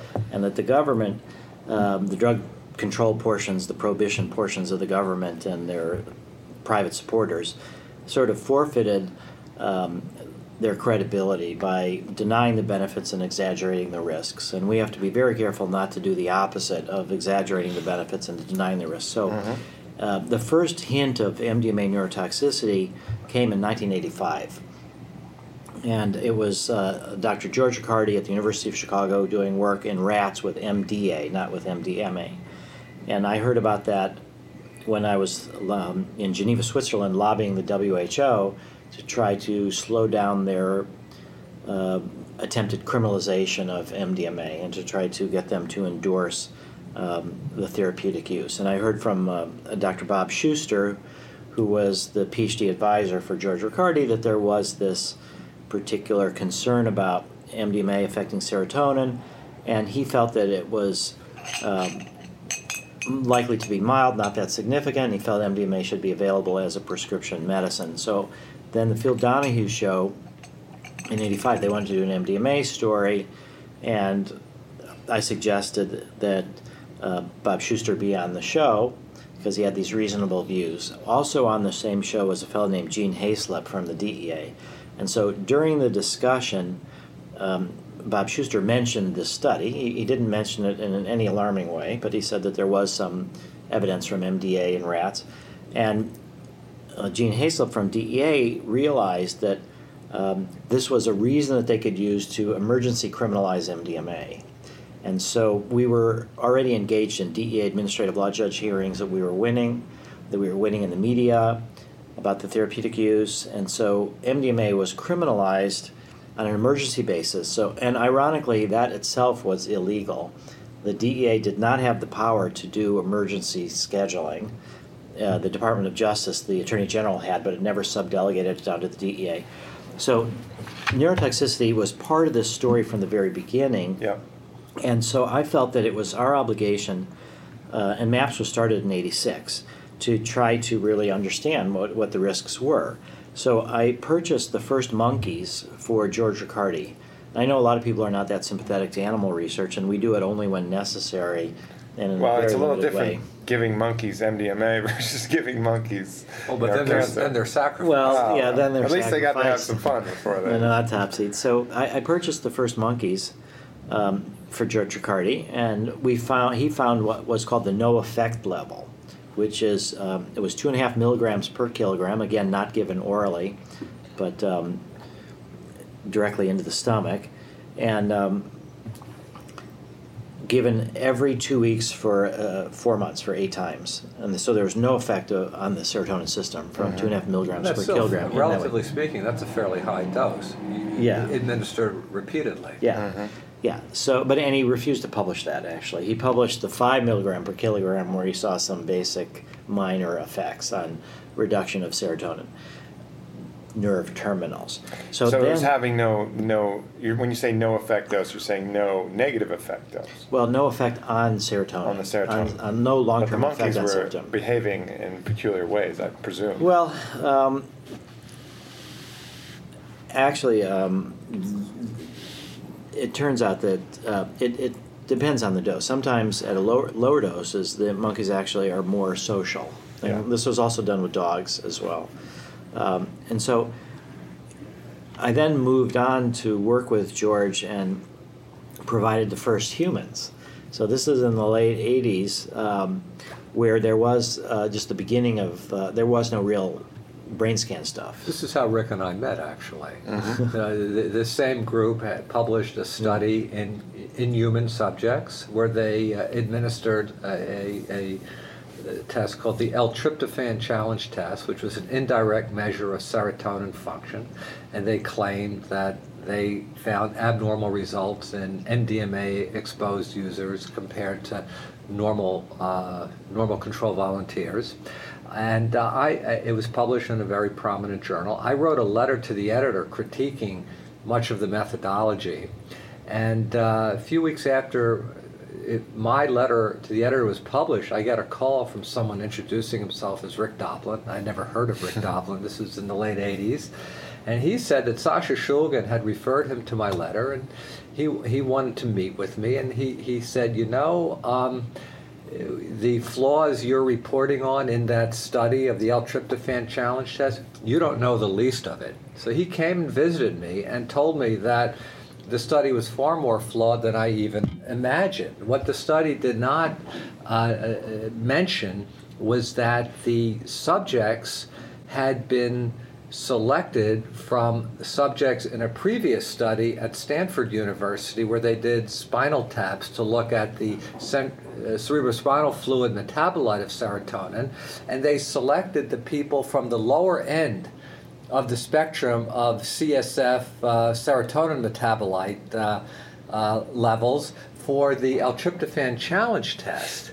So, I mean, you can do a study like that, but in your methodology, you have to explain Sure. Yeah. that you have a you have a selection Yeah, you have bias. a, yeah, you have a serotonin challenge. So that's how that's how we we yeah, met. yeah, because around I, I 89 felt or 90. I, I felt that So what, I had is to- there is there like a conspiracy kind of going on here, or is this just bad science? I well, mean, it's it- certainly bad science, and um, it's also look, uh, you know, to get funding is uh, not an easy task. But if you if you come up with some uh, approaches which will perhaps reliably identify presumed dangers of drugs that are considered pariah taboo drugs, you, you, you'll have a much easier time getting funding and launching your research career than if you would uh, come up with uh, negative data or even data pointing to therapeutic potentials. That's a, that, that is considered a career killer right there. So I, I hate to rush this conversation along, but we may get uh, we may run out of time here, Okay. even in the conference. So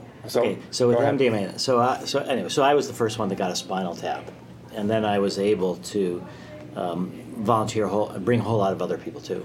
And So- so, so I, I think that um, we have done our best to try to understand the risks, and I think that we have on our website. It's called the Investigators Brochure.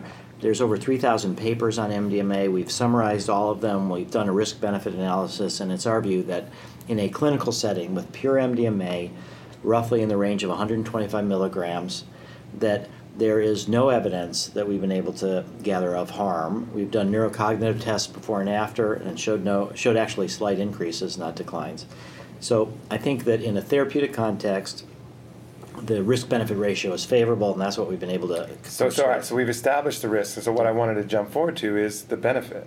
Okay. And, and so that is, you know, in releasing a lot of these neurochemicals, you're getting to states that are have very beneficial mindsets for, for individuals. And uh, you just mentioned even the oxytocin, which is one of the Right. compounds released. And you get that when you hug somebody, right? Right, Isn't that it's, it's that's the released? bonding hormone. And it's when women been- are nursing, Yeah. It's been demonstrated to, uh, secretion of endogenous oxytocin increases with, admi- following administration of MDMA. So there, there might be a neuroendocrine, uh, uh, you know, uh, explanation for, for some of the potential therapeutic action of of Yeah. MDMA. So M- MDMA reduces activity in the, the left amygdala, which is a fear processing center of the brain. It enhances activity in the frontal cortex, which is where people do the uh, put things in context.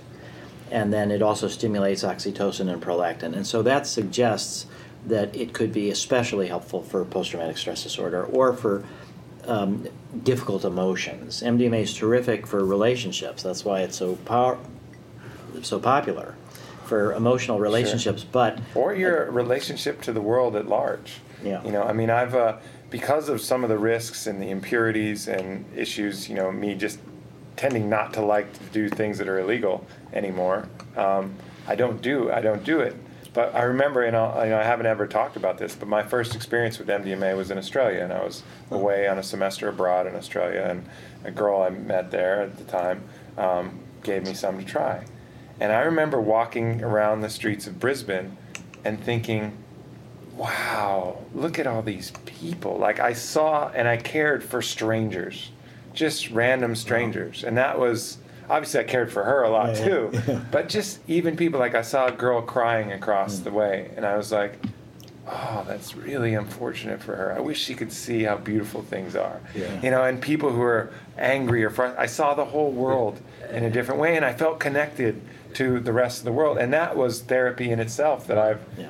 you know, it, it fades, but once you establish that, you don't tend to forget Yeah, it. M- MDMA appears to have a u- unique facility to um, uh, allow people to experience states of empathy. In fact, Ralph Metzner Yeah. suggested that a uh, that it be considered that that class of uh, compound be considered empathogens, which I think is a good It's a good term. term for it. Yeah. However, as we talked before, you know, having um, improving relationships or having a difficult relationship is not a disease. Yeah. So that's why there's no research there. So, That's but that tough. is one of the benefits. We did a study briefly um, at Harvard for MDMA for cancer patients with anxiety, and um, found in the few people that were treated that it had, you know, substantial uh, positive benefits. But mostly the research is in post-traumatic stress disorder, and then the new study that Charlie and I and Alicia Danforth are going to be starting with MDMA for autistic adults with social anxiety. Um, Tar- targeting the social anxiety. Yeah. Yeah, so I, I think that there are other potential uses of MDMA, but in terms of focusing strategically on where we get the most benefit, those are the only areas of MDMA that's being. Well, you gotta right you gotta focus your targets and then get it Yeah. approved, and then the off-label use can you know accommodate that with a lot of We're- forward We're, we're working our way through the regulatory system. So far, so good. Where we're having our, where we've, uh, uh, where we're cu- bumping up against the biggest obstacle though is uh, accessing sufficient funding. That's a chronic issue and, uh, and for this particular study, it's, uh, it's the biggest uh, stumbling block right, right now in, you know, in terms of uh, anticipating a startup time. All right, so that brings you know brings us to the point. If you're listening to this, you want to contribute to the cause, go to maps.org and you know donate a little bit, donate a lot, or if you know somebody who might be sympathetic, you know get them to listen to a podcast, mine or Joe's. I mean, you had a great interview with Joe Rogan on Joe Rogan Experience, or do the research, find it out, and because this is, in my mind, one of the frontiers that could really make a positive change, not just in individuals, but in the collective. And um, you know, I certainly applaud the work you're doing. So to, to bring that out to the broader approach, you know, let's let's fast forward, you know, 30 years. Everything's legal. you know, what does this world look like? How do you think this could this could integrate into this Well- future society? Well, I, I think that if we um, put in our mind hospice centers or um, even kidney uh, dialysis dialysis centers, I think there will be psychedelic treatment centers, and they'll be in most every city in the world, and that people will be able to go to um, therapists, psychiatrists that have specialized training um, and they will be able to have these experiences in a legal context, not just for illnesses, but also for personal growth. If we're talking 30 Sure. years from now, um, I think we will we will probably have a society where access to altered states through drugs has been um, legitimized, and I think one of our projects in terms of um, building a post-prohibition world is to recognize that in these rites of passage that people are creating at festivals, that there are going to be a lot of problems. That that just legalizing drugs doesn't end drug problems. It just Yep. gives you a different approach towards dealing with them. And so what we've tried to demonstrate in some of the more high-profile events, like uh, Burning Man, like Boom Festival in Portugal, and Vision in Costa Rica, Africa Burn in South Africa, and, and others, is what we're calling um, psychedelic harm reduction. So that people who, particularly younger people who go out to party with psychedelics, I think often don't have the proper understanding that you can't just slice off the positive side of these things. Sure. That difficult issues may come up and you may end up needing to deal with them. And when you run from them, they come after you, as you said. So, what we've created is um, teams of experienced therapists, medical professionals, and volunteers that have created special places for people to go at festivals when they're having a difficult psychedelic experience. And they're then um, supported through their experience to the extent that they want to. So that, um, and then they're free to go back to the festival. And we found that in these events, the police tend to be very sympathetic and not, um, you know, in Boom in Portugal, it's the world example of psychedelic harm reduction because drugs are decriminalized, all drugs. And so the festival has Powerful tw- cultural. 20, powerful. 25, 30,000 people. They have on site thin layer chromatography, high tech drug testing to identify which of these pills are actually, what do they actually contain. Then they, they have PowerPoint presentations that broadcast them to everybody that's there. They have, uh, in, at Boom, it's called Cosmic Care. At Burning Man, we call it the Zendo Project. We just had an Indiegogo campaign to raise money for our um, Zendo project, and we had a goal of 10,000, and we've already got 12,500. Um, but I think the idea is in the future, it's not like these drugs are without risk, and I think people have to approach them with caution and really be willing to open up to whatever range of experiences that comes up. And so I think we will be able, though, to. Charlie talked about the PMA that's caused a lot of people to die from, you know, adulterated ecstasy pills that are not really MDMA. So that should be eliminated in a post-prohibition world. There'll Absolutely. be pure drugs. There'll be known quantity. there will be harm reduction approaches that are widespread and not um, make festival owners vulnerable. We have an anti-rave act that was designed. Our drug policy is a harm maximization policy, designed to scare people away from doing things, Mhm. and it penalizes the users and makes them worse off. Yeah. And it doesn't seem really to scare that many people off from it either. Well, because you can, people have a good sense of bullshit, you Yeah. know, and they call Yeah. bullshit on it. You know, if they were actually honest and and people got to trust the re- the sources like the Zendo product, you know, people Yeah. in there, they probably get trusted because Yeah. you know they're not feeding them a bunch of bullshit, and that's what I think. There's a reckoning right now going on in, across multiple governmental levels in multiple countries where people are calling bullshit, saying, uh, "No, that's not true." And we know about it, you know, in America to a great extent, but we just don't care quite enough yet to really. We, we know there's a lot of bullshit afoot, but we're like, ah, that's exhausting. Just trying to think about. Let me just go on with my day to day life. But I, I think the the trend is in that favor of being able to discard that bad information, and uh, the proliferation of information of the internet and social Yeah, media your podcasts are great for getting information out. it all makes you know it all contributes to the to the puzzle you know and uh, getting that awareness shifted now there's going to be resistance of course to all of this on every step the more success the more a small group will come out against it but So, yeah, so I agree with Rick. Over, over time, we'd like to see more emphasis on uh, harm reduction, uh, maximization of, of, of health and safety. But there's, there's a whole other um, element here, which is, uh, I've, I've noted particularly with ayahuasca use, it, it, it- appears to facilitate in people who've tried it greater awareness and sensitivity to what's going on in the environment. It allows them to connect with nature and allows them to be more aware and, and, and more uh, prone to speaking up about uh, the uh, harms uh, inflicted on, on, on the natural world and the risk it puts human civilization at. It you know and i think one of the reasons why it does that is it removes that separation that we feel Yeah, from right. nature Yeah, right. it's all of a sudden oh wait a minute i'm a part of this Well, yeah, whole I mean, system na- here Nature, I think we've been uh, we get conditioned to seeing it just as a backdrop, just as uh, you, you know Yeah. kind uh, the, the, the scenery, wh- which are but but uh, these compounds facilitate an awareness. Of, oh my God, nature is alive. Yeah and i'm part of it and I'm part of it, and I depend upon its health and well-being for my health and well-being, and my children's health and well-being, and their children. Well, thank you to you both on behalf of the world for the research that you're doing. I'll, I'll, I don't speak for the world often, but in this case, I feel comfortable thanking you on behalf of the world.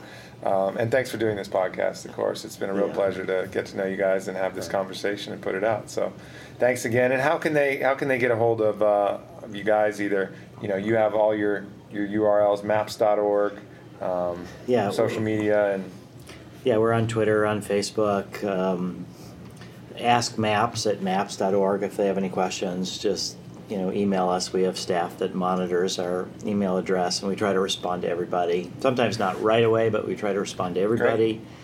And uh, you know, everybody's questions are important, and we'll do our best to respond to them. And we have an enormous amount of information on the website Great. as well. In, in addition to my involvement with Rick and with MAPS, I'm also part of the Heffter Research Institute. I'm on the board of Heffter. doing a lot of research with psilocybin. We didn't get to touch we too didn't much get to on touch that, but We did a another psilocybin time. end of life study. We'll do that another time. Yeah. But Heffter is doing a lot of really good work. You can access Hef- Heffter's uh, activities on www.heffter,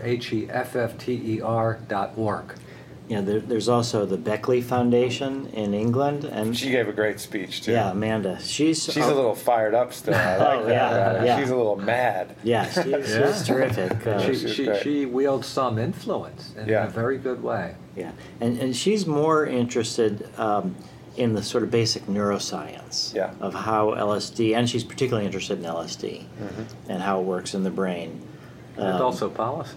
And policy. I think what's really good about Amanda is that she's been understanding the, the link between the scientific research and the drug policy reform Yeah. and how that's necessary.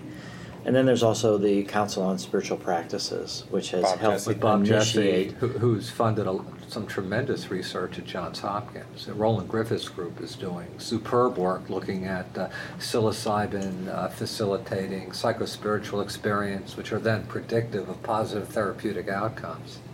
Very cool. Very cool indeed. Yeah.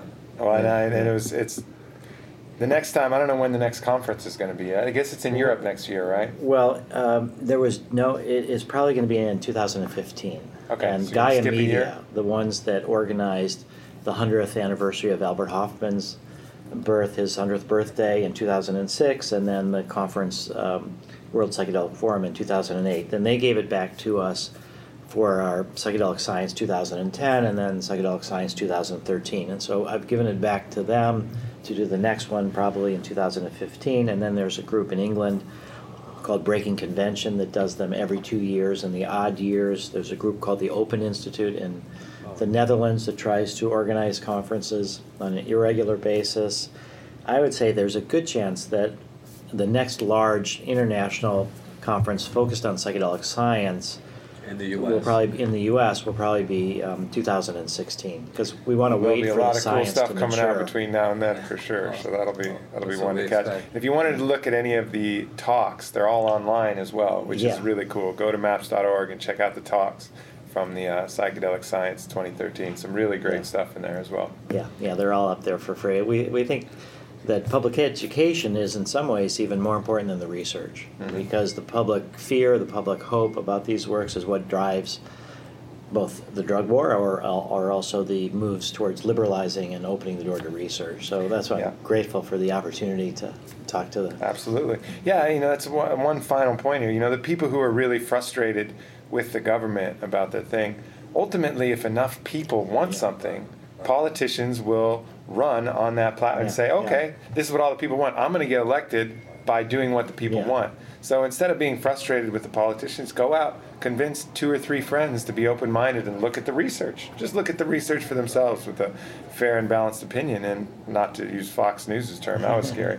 But, uh, but, uh, but yeah, just look at it and analyze the data, come to their own conclusions, and you're actually pushing the cause forward just by doing that. And politics will react to uh, popular demand ultimately, you know, if, uh, if the system works. So that's something that everybody can do besides, of course, contributing. And uh, perfect timing as we're about to get kicked out of the room here, guys. But uh, we'll have to do this again sometime. I really appreciate having you guys. Thank you. Thanks for having us.